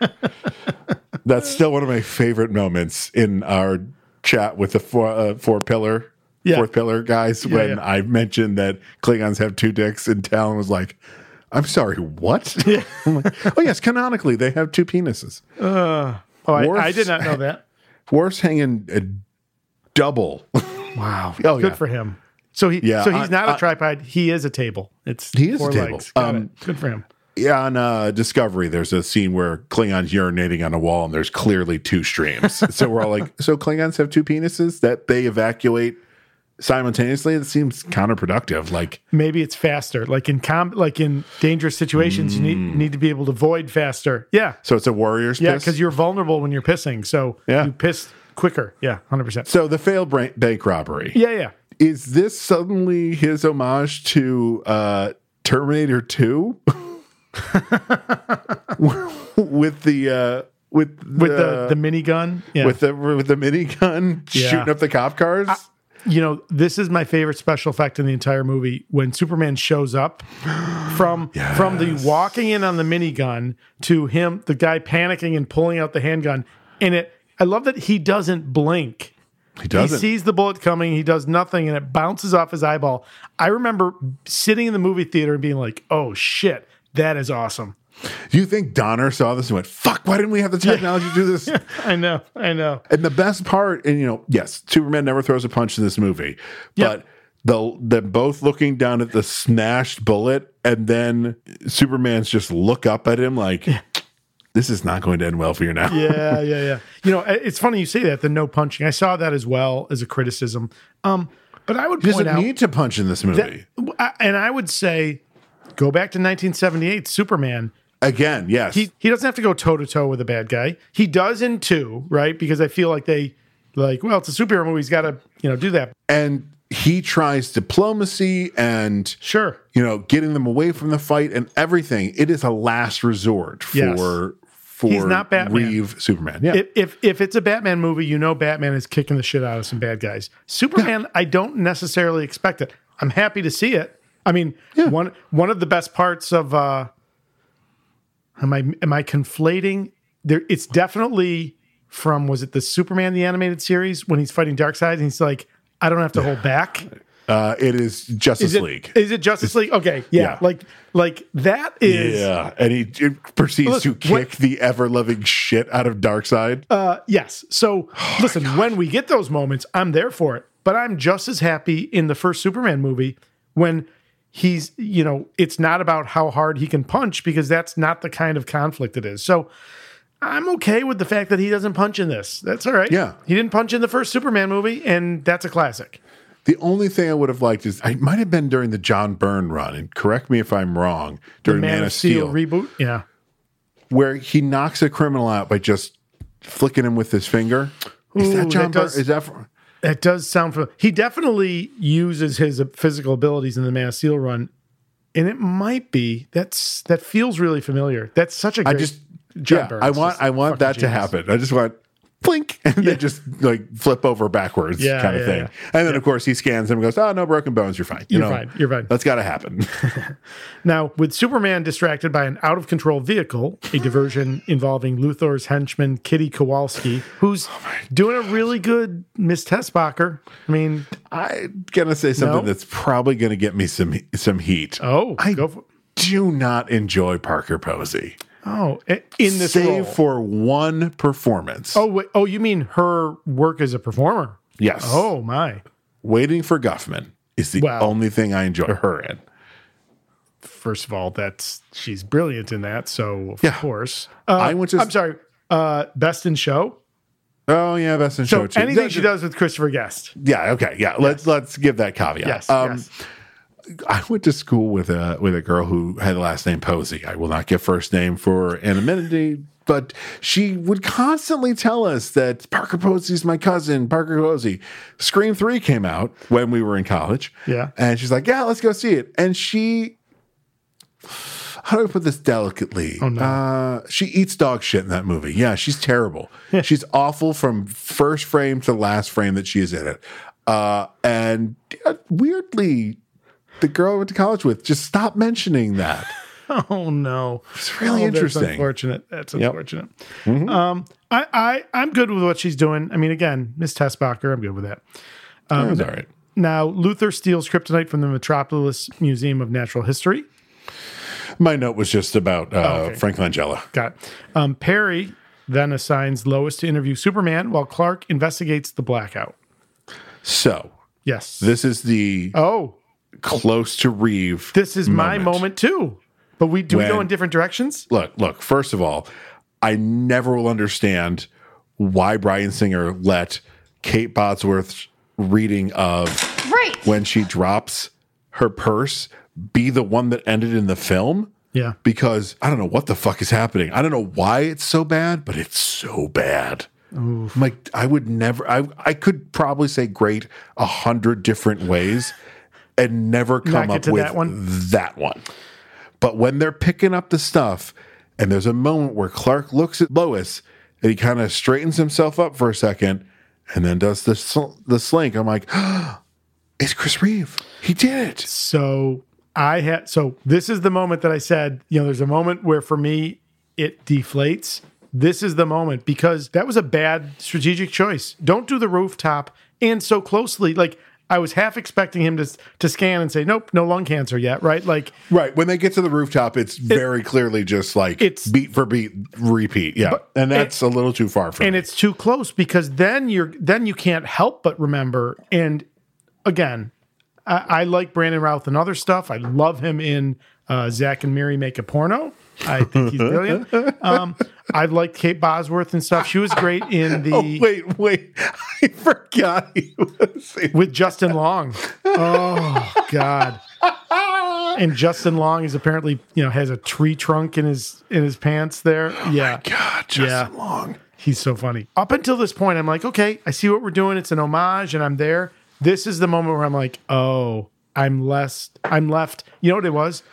Remember, sometimes growing up, if your parents bought you Reese's peanut butter cups, that's like celebration. Oh. Yeah. But if they got like the budget brand, like the the Nutter cups or what you know, the any other like knockoff brand, they never tasted as good. It was always disappointing, and all you could think about was, "I wish I had Reese's peanut butter cups." This scene for me is the turning point in the movie. Where So I'm this just is your disappointed. Reese's peanut butter cup moment? Yes, it's my. I wish I had Reese's peanut butter. Oh, Cups. we don't have to say that much. From now on, when we have a moment where we wish it was something different, it will Yep. be a Reese's peanut butter cup moment okay, Oh, for us. there you go. All right, beautiful. Only took us, uh, you know, almost six almost seasons. six seasons, right? That's right. right. Uh, well, almost seven, right? Because we're almost at the end of season six. So yeah. So we've done six seasons. The next step for us is end a movie. Um, never mind. You're Okay. dumb. You never got that far in community. It Oh, became no, a I didn't get- yeah, I didn't- hashtag sorry. for it, and it's Got coming it. true. This year, we're getting a fucking, community movie. movie. Yeah, yeah. I just saw um, Donald Glover talking about. it. Yeah, yeah, yeah. That's awesome. I'm All so right, happy. Lois and Jason in, inadvertently board Luther's yacht. You know, like you do when you're at a random person's house. You're like, oh, there's a yacht over here. I'll just walk clearly down- seems like. Uh, I just love the horror movie music motif that happens when they find Lex Luthor's uh, wig collection. It's like it's heads that are on Yes. spikes, but it's just wigs. That's pretty. It's pretty good. That's pretty good. I was thinking of that when we were talking about Billy Zane and him talking with the wigs. I was like, well, there's the. I could have seen that would have been funny. Um, now uh, they're captured after Lois decides to hold interest in the blackout story, which she connects to Luthor's experiment. The scene with Luthor discovering Lois is brilliant, right? And his Lois Lane. is just delightful.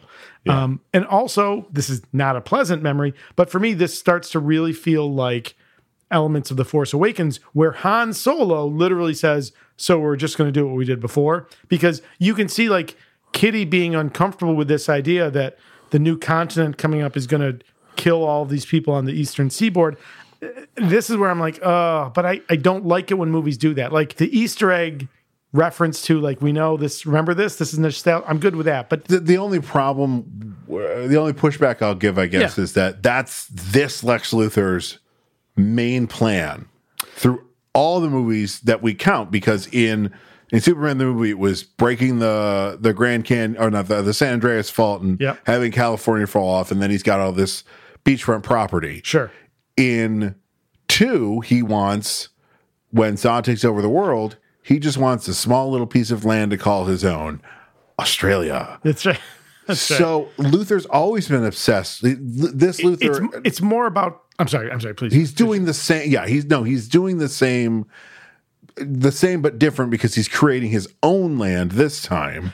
I'm good with that. I, that part I'm good with. It is the Kitty slash Miss Tessbacher betrayal, right? That's the piece where I'm like, oh, it just feels like the dame with the heart of gold, right? Like you know, she loves bad men, but she's got a heart of gold, and you know, she's their undoing because she has this moment of virtue. You know, that, that's what I, am like. Uh, okay. So I've mentally blocked Superman four, so I don't remember if that happens with anyone in there, but it's uh, it's mean- Lorelai in three. Like oh, I was it's going to say always- Richard Pryor.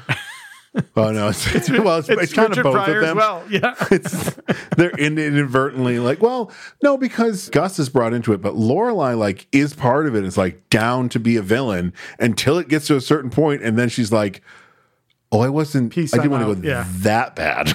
Uh, Richard Pryor, apparently notorious, uh, would sleep with anybody, man or woman. That's uh, the, the, you know, He, a story. he, about uh, that. he, he, when he was talking about his addiction, he said, it's, do you know you've reached your low point when you're sucking dick for crack? Like, Oh, all right. Yeah. Well, I guess. Uh, what is the oh?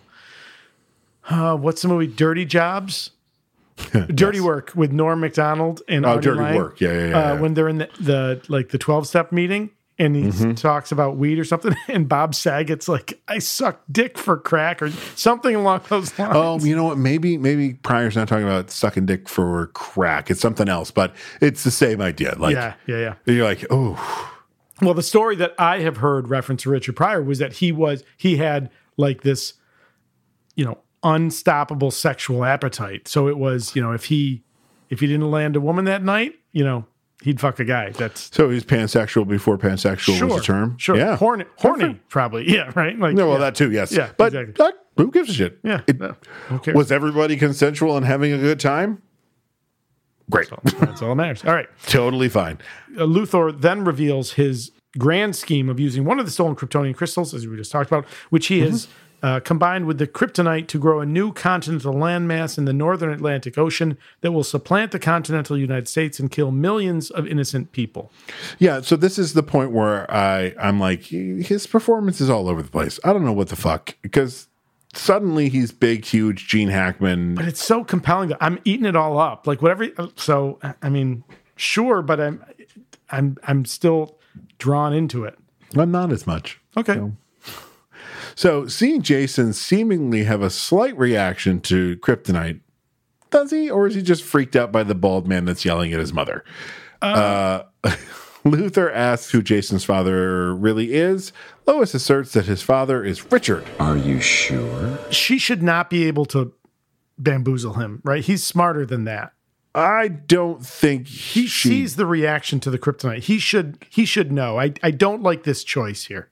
but he i think he doesn't have time to think about it i think this is actually a really smart piece of um, storytelling because he's starting to put it together and then cal penn comes down with his one line in the entire movie and tells him to come up on deck and he's Okay. focused on All right. that Okay, that's fair. And Yep, they I leave- withdraw. Yep, I Yeah. withdraw my complaint. Yep.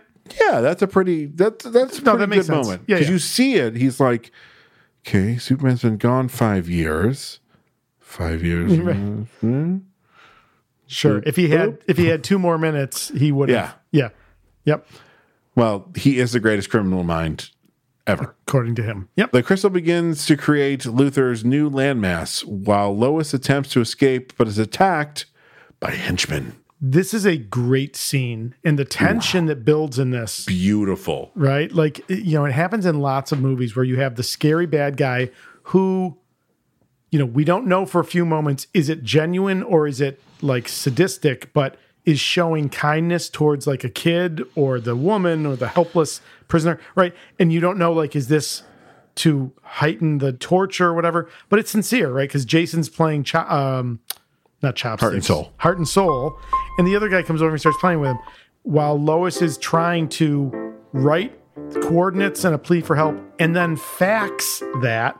Hey kids, Hey kids. a fax machine was a uh, was a big clunky phone with a printer attached to it that you could send things over phone lines. and if you're lucky, that uh, fax would come over the other side and be some sort of resemblance of what you were trying to Sure, send. sure. Uh, the technology got pretty good before they uh, before it uh, you know became obsolete. Well, not when you worked in the automobile business and you're Oh. still using them from the from the late 90s. Sure. And And, it there's- was mid 2000s. There's an inch of brake dust covering everything. yeah, God, they'd be like, "Yeah, I'll send over the insurance cards of fax." I wish you wouldn't. sure. yeah. Please don't. Can you Please just send it in an email? We'll well, we only send have a a- fax machine here. I'm not going to be able to read it. don't. Yeah, that's right. I promise you, I'm going to be calling you back. Was that a niner? Yeah. All Mm. right. Combat, exploration, and roleplay. These are known as the three pillars of play that make every game of Dungeons and Dragons exciting, tense, and rewarding. But we believe there's another pillar to the world's greatest role playing game, and that fourth pillar is creation. Are you a dungeon master who has always wanted to create your own monsters, execute your own adventures, design your own challenges, spells, classes, and lineages? That is what we here at the Fourth Pillar of Play, a night shift radio production, are doing learning game design by designing games. We are not professionals. We are enthusiastic amateurs, just like many of you. So join us as we review and discuss information by professional game designers and put theory into practice by creating new worlds, new monsters, and new opportunities for heroic players. I'm Josh. And I'm Talon. Join us at the fourth pillar of play, available wherever you download your podcasts or visit us at www.fourthpillarofplay.com. And we look forward to creating with you. Well, hi there, everybody. Sorry to interrupt your other podcast that you're listening to, but a little, uh, fun announcement to make here. Casey, in summertime, we like to get up to some antics. And those antics would involve getting a bunch of nerds together and doing what nerds do best yelling at each other. Yeah, that's right. So we are going to do Nerd Debate live this year. Nerd Debate 5 live. There we In go. person. Boom. That Yes. is the subtitle. We just came up with it. We will be doing this at The amazing Bullfinch Brew Pub here in Syracuse, New York.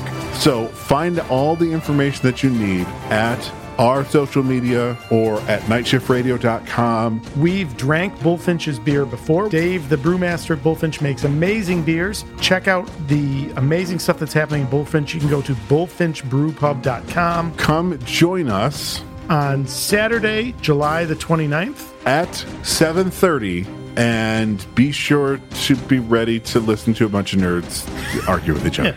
All right, we're going to leave your podcast now. Goodbye.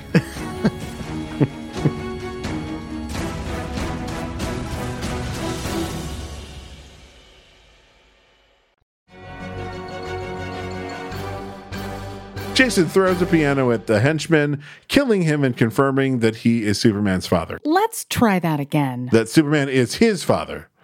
What did I say? That he is Superman's father. I don't know. I don't know how crypto. This, this could be a uh, It could be Mork and Tom Mindy Selleck. situation. Aliens. Yeah. Aliens. Um, maybe it turns into a bagel. Um, when the the guy- the henchman that's down there with him, I don't think he's ever. He may be name checked, but I can't remember. He is name checked because when he dies, they come up and say, Brutus is dead. He got hit with the piano. when he takes off his beanie, and there's the uh, what can only be described as a killer clowns from outer space tattoo. Um, you're like, oh no, this man's bad. That guy's got he's a so his name is David Fabrizio. He's got Mm-hmm. 43 acting credits. A lot Um, of stunt work, right? He's a stunt guy. Uh um No, no. Oh. No. could've He's sworn he definitely got was. that look, but it, oh, he was in he was in X-Men 2, X-Men United. Oh, Oval Office agent Fabrizio. He must be one of the guys defending against Nightcrawler's attack in He's the the, opening. main guy. That's why he's so familiar. Oh my god! But he's got a shaved head in this, so it's hard to tell. yeah, yeah, yeah. Yeah, Uh, I think we skipped over the fact that um, you know Brian Singer was fired from X Men Three because he wanted to make this movie instead of continue his contract because uh, Fox Studios wanted the movie to come out at a certain time, and so they went on with that cast. Oh yeah, we talked about that in X3, yeah. Yeah, and then James Marsden was cast in this, and everyone was asking Brian Singer, "How's that going to work?" He goes, "We worked it out that uh, James's shooting schedule won't interfere with the shooting schedule for this." And, I, and looking back, I'm like, that is the most genius way of spoiling that Cyclops dies in the movie without saying, "Well, he's Cyclops. not going to be in a whole lot yeah, of the movie." exactly. oh, he only had a couple days of work. Yeah, Yeah, if even, Oh, yeah, probably a week at most. yeah, yeah. Okay. Uh, but by the way, have you watched Jury Duty yet?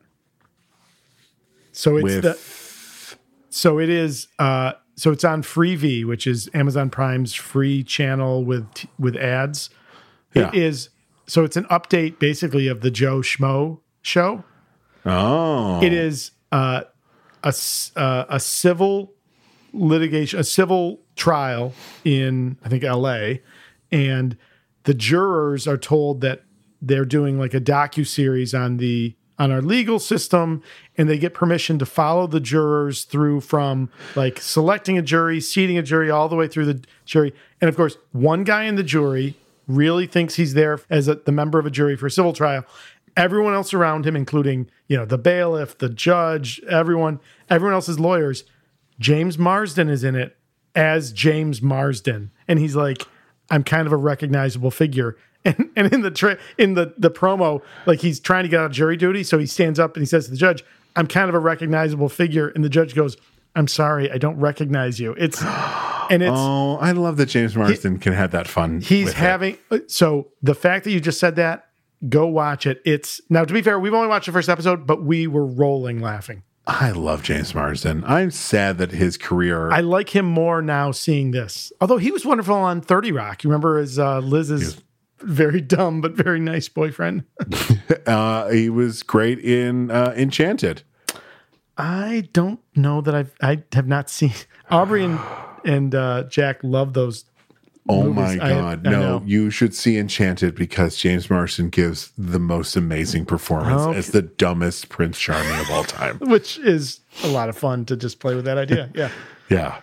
Uh, right. And also, uh, if you don't know this, James Marsden has a killer singing voice. I did not know that. Yeah.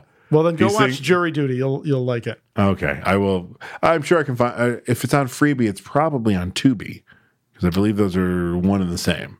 Maybe we got it on Amazon Prime. It right. showed up. I'll look it up. Jury yeah, duty. Up. Yeah. All right.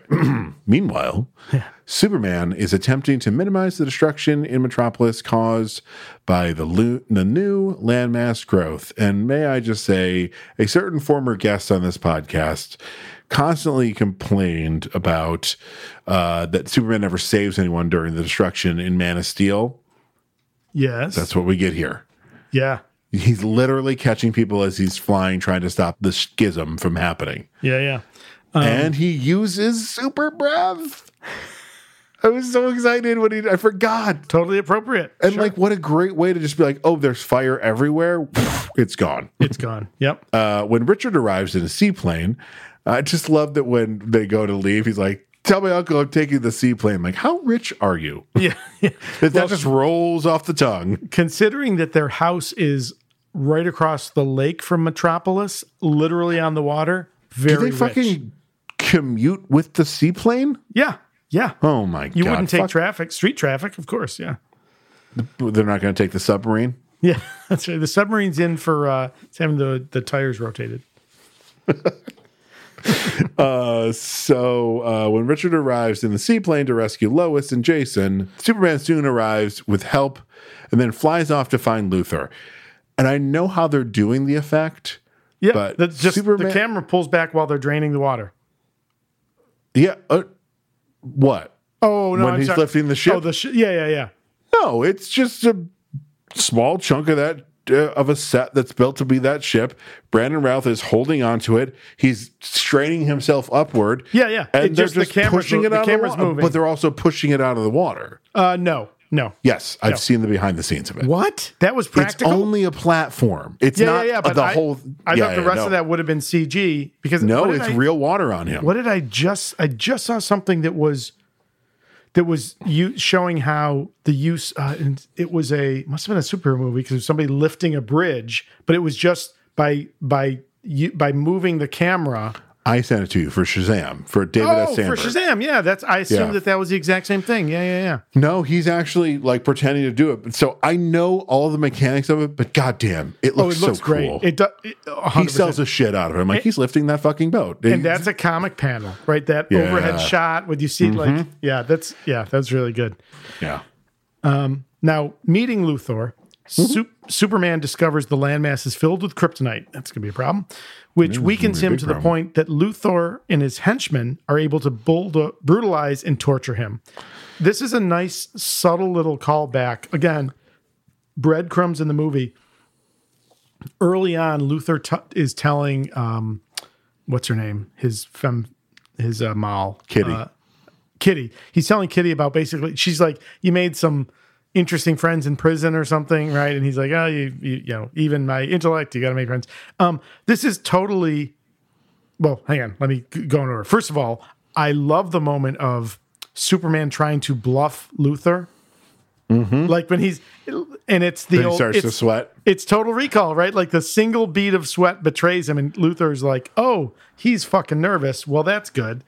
Um, Yeah. So then, yeah, I wonder. I'm wondering if is- does this totally unravel at all? Does Superman know that his powers? Because in a- a- anytime he's near Kryptonite in Superman and Superman Two, yeah, it, and any time pretty much he's around su- Kryptonite, it always kind of like knocks him on the ground. But this, so I've got I don't some. know, this I've got is a weird. theory. You tell me how this sounds. It was a little bit of kryptonite that the crystal then kind of used as a base to replicate. well, f- I'm going to stop you right there. It was a Okay. giant cylinder of Kryptonite that he shoved the crystal into. Sure, but but then that was the basis for the landmass. So it got like so dispersed. Oh, so is on it so the- dispersed that it's not concentrated enough that it's Eh, not kryptonite's kryptonite. I mean, a sliver can okay? can do damage to him, as we see This- in this movie. Well, but that's kryptonite that hasn't been like diffused, you know, Oh, a okay. thousand percent, right? Like, all right, maybe maybe that's it. So after the bluffing, when the goons get on him, like this becomes like this total like prison yard shanking, It's Shawshank. right? Yeah, like the the He goons are beating him literally up. shanks him. He he does. He literally he it comes out like a shank, and then it when there's zero risk to Luther. I mean this this reveals despite his amazing intellect, he's nothing but a thug, right? Because he stabbed Superman in the back when there's no risk to him. Now fly. Um, and I think it's just a beautiful illustration of who Luther is, contrasted by in a movie that'll come out two years later. There's two points in this movie that feel like Hancock directly stole. So when Superman is trying to crawl away, right? I think to get away from the kryptonite, right? To to get um, very much felt like Hancock trying to crawl away from Mary Shirley's throne at the end, right? Get enough distance so he can get his powers back. Um, just I was like, oh, I, I just love that concept of like hands and knees. He'll keep pulling, and this is that Superman will not quit, right? He will not stop trying. He will find a way. Yeah. And you know, if Luther didn't shank him, he would have you know flopped into the water, been far enough away, got his powers back, and you know come at it from another angle. So, fuck Luther. Yeah, fuck Luther. All Fuck, right. fuck Kevin Spacey. Yeah, oh no, don't. I mean, he. I mean, first of all, you wouldn't have a choice in it, but yes, okay. So Yeah, when he cr- when he picks up uh, Brandon Routh from behind, I'm like, "Well, Brandon, watch out! Careful!" Thank, go- thank goodness he's he. It's still in the era where Superman had the extra layer around his genitalia. he still had, he still had the shorts. Yeah, that's right. Um, now Lois makes Richard turn back to rescue Superman. Richard, we have to turn around. What? We have to turn the plane around. Lois, we barely made it out of there. Now you want me to go back? Yes, please. He'll die. All right, hold on. Whereupon she removes the kryptonite from his back. So when she does that, Yes. vocally, Brandon Routh is being incredibly expressive. Yep. But I think this is where my theory comes from. Okay. He's doing nothing with his face. And I think this Hmm. is like either it's his his he's young and he doesn't understand how expressive it needs to be on film yet, or it's Brian Singer being like less Be is stoic, more. Be more Yeah. stoic. Yeah. Yeah. This isn't even how he plays Superman in Crisis on Infinite Earths. Totally different. Very dark I'm- version I'm- of him. Well, I, I wonder if some of that is like he must have some bitterness or anger, or he must be able to tap into some some of those emotions to play like the Kingdom Come Superman, right? Like, Mm-hmm. uh, you know, that's I- I'm looking forward to watching that. That'll be good. Did you have a moment when Richard is trying to get the plane back into the air? You know, they're going to crash into the crystal columns, and then they go over the edge and. As the plane drops, you know, he's able to pull it up. He's got enough speed to get enough lift. I wanted Jason to be in his seat, like holding, you know, still strapped in, but holding the seat and seeing him like pulling up, like the plane didn't do it. He's just flying while sitting and like pulling the plane with him. Like, Yes, I do because I'm tired of this trope in movies. oh no, we're not going to make it, and we think they've crashed. It. it happens in the fucking Force Awakens. Yes. Yes. With yes. the Millennium Falcon. It happens in fucking Star Trek. Sure. It is a trope. With- It's a trope. Yeah. With the uh the USS Franklin in Star Trek Beyond. Yeah. And every time it happens, I'm like, and then we're gonna wait a second. And here comes the ship. Okay, great. But wouldn't that have been so cool that would have saved this moment for me. if Richard's like almost like amazed that he was able to pull back and you just see Jason like pulling on his seat and then you're like, oh, he's just holding up the plane from inside it. How cool would that have been? the only thing that would have to happen is that somehow Lois stops Jason from it and the plane levels out with Richard. I don't want Richard to know. Oh, okay. Oh, oh so that's important. Okay. Then Yeah. then you're right. Then that that would have been fun. No, I- no, I, I, I love the moment. I want the moment. I just don't want Richard you- realizing. Yeah, you're right. Because at the end he's got Yeah. No, you're right. It's it's better that he doesn't know yet. But Richard has to find it. Obviously, he's going to at Well, some point. that would have been the sequel that we didn't get. Yeah, and I think Richard would have been the kind of guy who's like, "Look, it- you had a life before me. Yeah, you told me he's my kid. It's obvious he's not, but I love you and I love Jason. Yeah. and let yeah, And- because and Richard look- seems like a stand-up guy. That's Clark Clark had two fathers, Mhm. Jonathan and, and Jor-El. Like so. I, I think that's what uh, Brian was trying to set up is Yeah. that like he would have a Kryptonian and a human father kind of thing. and you're of both Um, worlds. Yeah. yeah, and um, no, there's something else I was gonna say, and I forgot. Anyways, Okay. go ahead. Sorry. Um, so, yep, Superman, after regaining his strength from the sun, lifts the landmass after putting layers of earth between him and the kryptonite. Again, that's Superman figuring it out, right? That's always good to see. Always finds a way. Luthor and, and I've been saying Luthor. Luthor and Kitty escape in their helicopter. Kitty, unwilling to let millions of people die, tosses away the crystals that Lex stole from the Fortress of Solitude. Their helicopter runs out of fuel, leaving them stranded on a deserted island. to seemingly die. Yeah. no one's coming to rescue them. They're gonna find their bones in like a decade and be like, "Oh right, They'll Lex find the dog's Luthor." bones first. And, then- Oh, Yeah. that was a dark joke when they go back to the mansion. and there's only in case, like, how, ma- how many were there? Yeah, "Weren't Were, there- were there, weren't there two? two? Yeah, and he's chewing on the bone. And you're like, it's a little dark. what the fuck, Pomeranians? Look, if it had been Chihuahuas, yes, because Chihuahuas are actual spawns of Satan. sorry, sorry, apologies to Michael. Ah. Okay. I know you love your your Chihuahua, but Yeah. I I don't love Chihuahuas. Oh, that's unfortunate. Uh, Superman pushes the landmass into space with the crystals trapped on the landmass, but is weakened by the kryptonite and crashes back to Earth. Now, here's the second uh, moment that Hancock steals. Doctors remove more kryptonite from Superman's wound, but after it is removed, they cannot penetrate his skin with their surgical tools. So take the little chunk of kryptonite and make the incision that you need, and then put it in. Come on, I'm not even a doctor, That and is I 100%. I've seen that in maybe one of the animated DC films. yeah they they they do it in uh they, no they did it on Justice League. Oh, in Justice League. Yeah, they had to cut into Clark, so they used So they um, Mm-hmm. bring it close to him. Yeah, yeah. While Superman remains in a coma, Lois and Jason visit him at the hospital, where Lois whispers a secret into Superman's ear and then kisses him. And now you watch this on HBO Max, or by the time this comes out, it might be just Max. Max, right? Uh, did you have closed captioning on? I did not. Oh, you didn't see what he, I had a she digital whispered. copy. Actually, I didn't. I didn't watch it. Oh, you watch it on I had digital. a digital Okay. copy. Yeah. So, if you- did you have the sound up loud enough to hear what she whispers? No, what'd she say? Oh, she's like, I sometimes think about the Kryptonian fuck swing.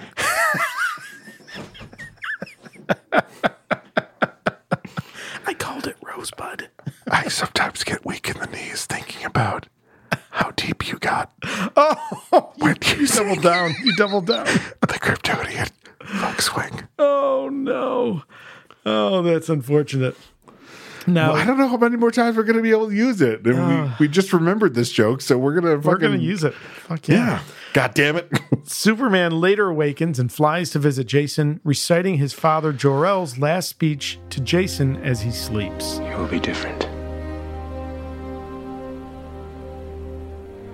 Sometimes you feel like an outcast, but you'll never be alone. You will make my strength your own. You will see my life through your eyes as your life will be seen through mine.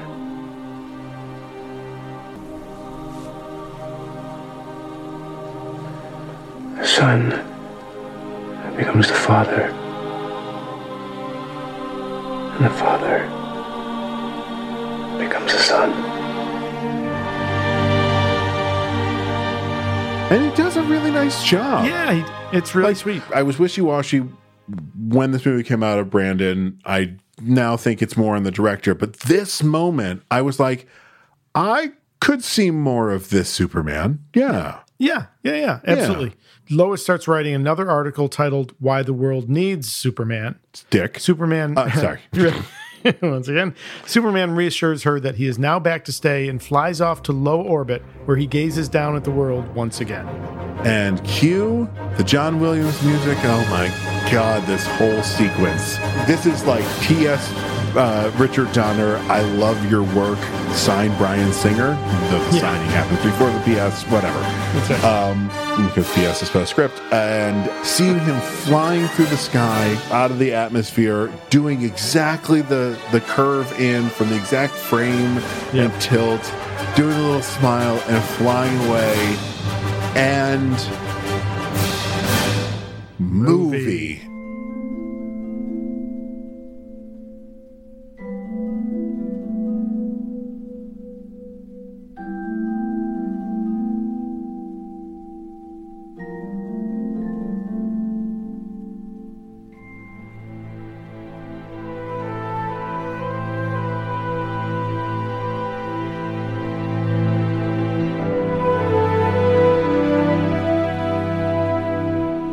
God, so good.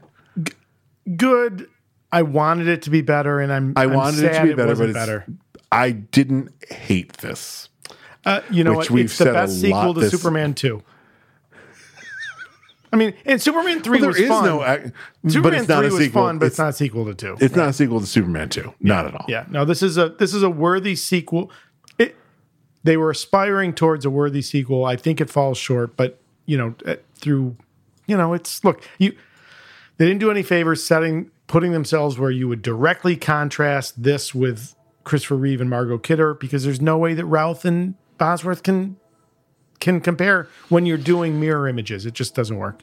Ralph d- gets closer than than Bosworth, but I just Th- yes, I agree, like her in agree. other things that I've seen her in, so I'm not necessarily saying she's a bad actor. She's not a bad actor. she is not Lois Lane, No, no, and she's certainly not Margot Kidder.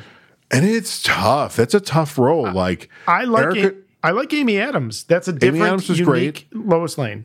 Erica, Dur- yeah, because it's different. It's It's, a different. different Lois Lane. But like if you're doing the true Lois Lane, Erica Durance did a pretty good job as Lois, uh, Smallville. Oh, okay.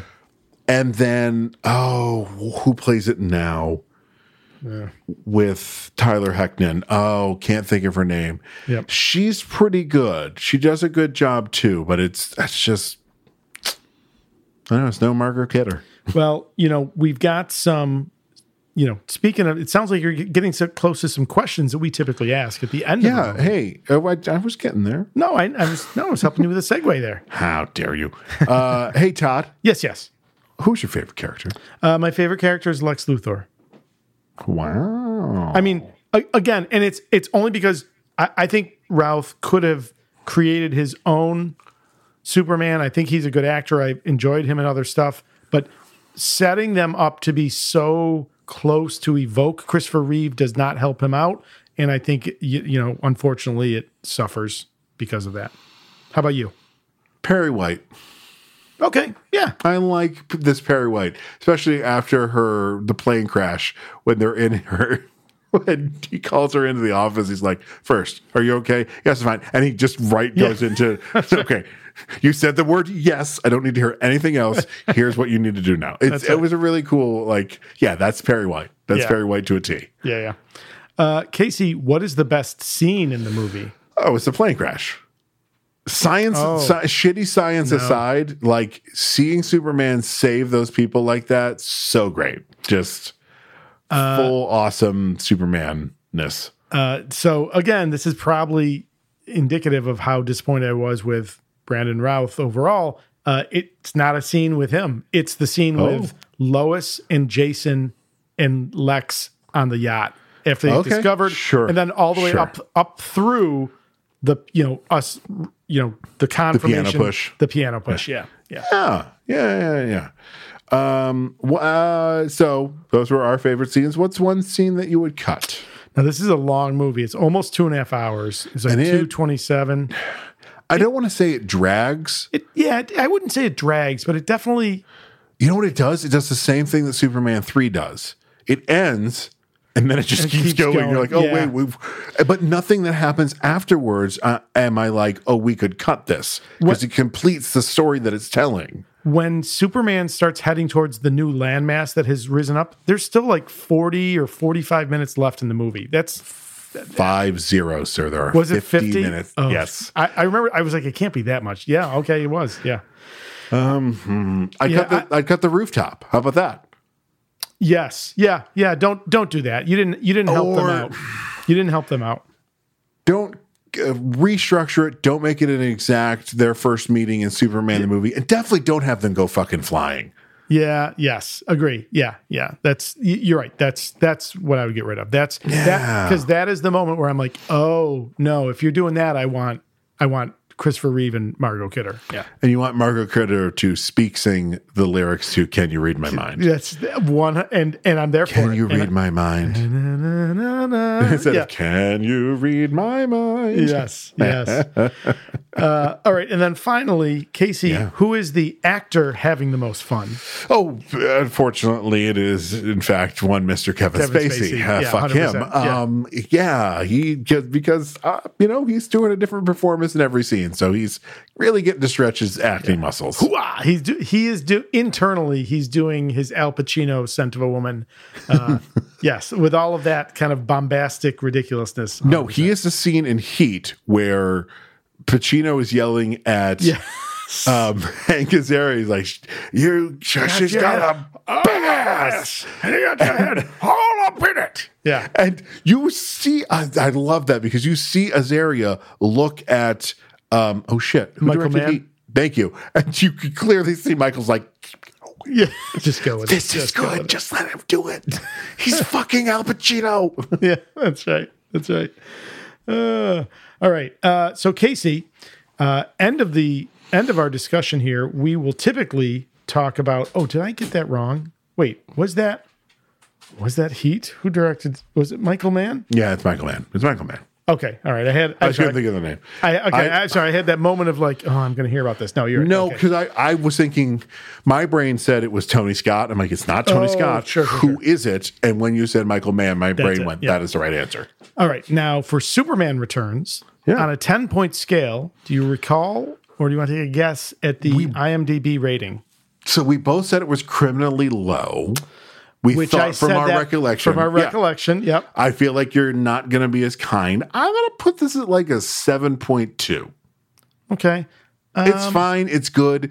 It doesn't suck, but it doesn't. It doesn't. It doesn't do us any favors. And anytime someone wants to do a love letter to Richard Donner, I'm fucking there for it. Yeah. Except, Mr. Mel Gibson, please do not make Lethal Weapon five. Nobody wants that. There's only one series where I want to see the actors who are now octogenarians play their characters, and that is Star Trek Picard. got it. Got it. Okay. It- it is it is the show that has the most people as leads that are octogenarians really? since probably the Golden Girls. They weren't that old. they weren't that And old. they weren't that old. Yeah. I think the youngest one, Marina, might just be seventy. Oh, she looks or amazing. or, but Picard uh, uh, Stewart's almost fucking 90. ninety. That's crazy. Uh, so, you know, for me, I'm going to leave it where it is 6.1. And again, Yeah. I, I didn't Okay. hate it. I didn't hate it on the rewatch. I really bumped it up a one point one. I mean, Um, I, ju- I just, I was wistful and sad at the end because I was like, oh, I see get what it. you wanted and I wish you'd done it. So, yeah. all right. So um, now Watch with the now- kids. No. Uh, well, uh, so uh, the bean walked by. it was uh, the um, Superman bringing Kitty to the um, to the hospital. Yeah. she's like, I can't believe you saved my life. And the bean walks and goes, I can't believe you saved my life. Like hamming it up worse than her. And she's like, keeps looking. And you Did know, you she tell keeps- her that like Kitty is like putting on an act? That, that She that's doesn't- not sincere. She, Yeah. doesn't care. Yeah. Okay. I it- well, it was a it was her holding Superman's arm while he's trying to fly away. yeah. She just goes, "Girl, let him go." okay, that's funny. I'm like, Uh, oh god. You know, I think if you've got a kid that really loves it, so this is not a movie for young kids. Not because there's anything objectionable, just because like it's, you know, there's no. The action sequences are more subtle. It's more about the character of Superman. So, you know, kids might be bored with it, but uh, if you got a kid that loves superheroes, especially Superman, it's a it's a fine superhero Superman movie. Show them this before you show them Quest for Peace. Oh God, I am quite lit. I you, listen. You could pull that right. I could now. pull that. Well, speaking of, Yeah, let's uh let's get it over with. And now it's time to pick the next movie from Thor's helmet. so this movie that I'm pulling now will be our penultimate movie of season six. So Casey, oh, one fell out. Oh, I had one in my hand and one fell out. I'm Take the one that's in your hand. okay. I put the other. Uh, I, But did, keep, I the- can't keep the Oh, keep I the already other put it one. back I just in. want to. Um, well, I already put it back in. Sorry, because I didn't want to be tempted. All right. Okay, just you know, you know how I like to go. I like to just okay. There's not a lot of there's not a lot of letters on here. I'm feeling optimistic. Yes, yes. Is it MCU? It is MCU, and we just did Hang Guardians on, of the Galaxy Volume Two, which means we are about to watch. Hang on. When I when I get to I got it. Release order. Yep. I got it right here. Okay. Whoa. Can I You know what we're oh, watching. How happy are you? Both of us. we this are is watching Spider Man, Spider Man, radioactive Spider Man spins a web Oh my from his God. butt because. Oh wait, Oh, that's that's not the oh lyrics. my god, this is awesome. I Spider Man oh, Homecoming. We I may get the bean to to give her thoughts on this because she loves Tom Holland and she Yep. loves Zendaya. so And why wouldn't you love either one of them? I just want to point out if we get really lucky, that means Oh. we could end the season on Thor Ragnarok. I don't think that's going to happen. but let me do some quick math of when Okay. this episode comes out. Yeah. All right, so Oh, I'm really I'm really happy with this. I'm very happy with this. May so Jesus, do you know what we may have just done? Hang on. what? Uh, dude, this episode Yeah. will come out the day Spider-Man Across the Universe comes out. Oh, that's that's a pretty good TSPHC job. Army, some of you will point out that this kind of kismet has happened in the past, and we may or may not have uh, tipped the scale with our finger once or twice to make it happen. This was a natural pull. Yep. Yep. This- Holy totally crap. random. Because there is a strong rumor that Andrew, Tom, and Toby are in Are in across it. the Yes, sea I heard- as yes. live action versions of themselves. Oh. And I say, Oh, wait, as live action? Oh, I haven't heard that. Hail to the yes. Oh shit. I'm so jazzed for that movie. Dang. All right. All right, okay. so that'll be. Oh, wait, hang on. We're doing uh, shit all out of order here. Let's watch that trailer. This is my chance to prove myself.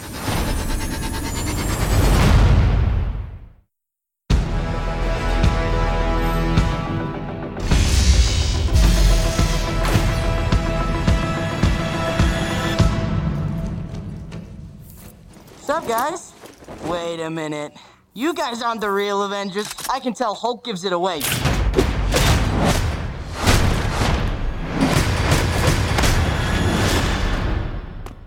Oh, that was awesome.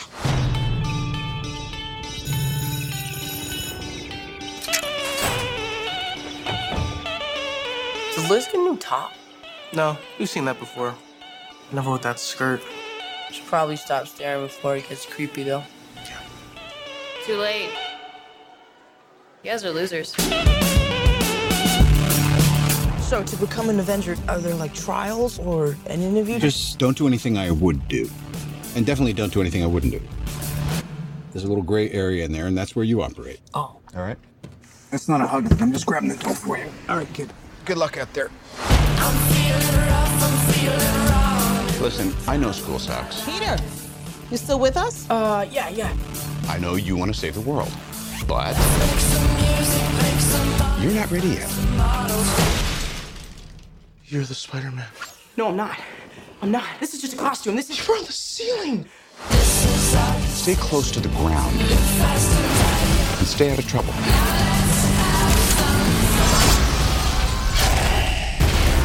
Forget the flying monster guy. There are people who handle this sort of thing. I'm sick of him treating me like a kid all the time. But you are a kid. This is my chance to prove myself. Peter, what is going on with you? I'm really sorry. I'm so busy. I'm slammed. Don't mess with me, because I will kill you and everybody you love.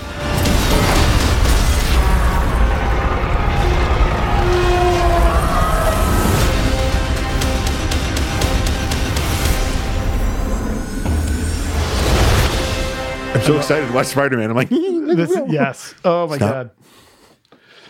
This is, this is a good pull. This is a good pull. All right. So Casey, as always, we've shared all of our thoughts here, and We I'm have. sure that our listeners may have thoughts of their own, like our uh, like our buddy Matt, like our buddy Jason. If they want to get in touch with us, what's the best way for them to do that? Well, you know, all of our socials, including the podcast socials, are in our um, in the liner notes. But most importantly, we want to point out that we do have a. Uh, my brain just died. Email. Thank you. Yeah, an email box. Oh, please, please keep that. Oh, don't worry. uh, we do have an email that is superpodherocast at gmail.com. And that is because only Cap writes letters. Tony. Music for the podcast comes to us from two places. Our theme song is Take a Chance by Kevin McLeod. You can find his music at incompetech.com. Our beer music is Feather Duster by Shane Ivers. Find his music at silvermansound.com. Thank you once again to Night Shift Radio for hosting this podcast for so many years now and being uh, advocates for making sure our, our uh, information gets out there into the world through their uh, social media groups. Please go check them out. Uh, everything you can find about Night Shift Radio is at nightshiftradio.com. That's right. So that'll do it for the Superpod HeroCast for this week. For Todd Panic, I'm Casey Ryan. For Casey Ryan, I'm Todd Panic. And I've been your moderator, Danny Ryan. Be heroic. I Uh, just realized your your Daily Planet is from uh, Smallville. Is that? I didn't even know where it was on. It's fucking I, small, it bro. was- I was like, which one's going to look the best in widescreen? Yeah. yes. Someone open the door. Oh, it's Fagin. Yeah. Hi, Fagin. Okay. You Sorry, one idiot. second. I'm, I I did not. Fagin. No, you're just gonna open the door, so I gotta go close it. You asshole.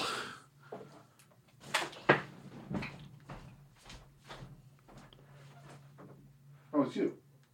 No, it was him. Come on, Fagin. You wanna come in? Yeah, it's a good boy. It's a good boy.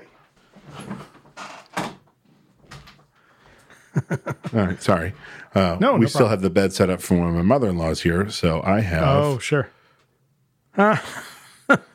and he's watching the door. Okay. You get the door, Fagin. Make sure no one comes no, in. make sure no one comes in. Um, Ben Affleck, you son of a bitch, dog. Nope. Uh, uh shit. Where were we? Jason throws a piano.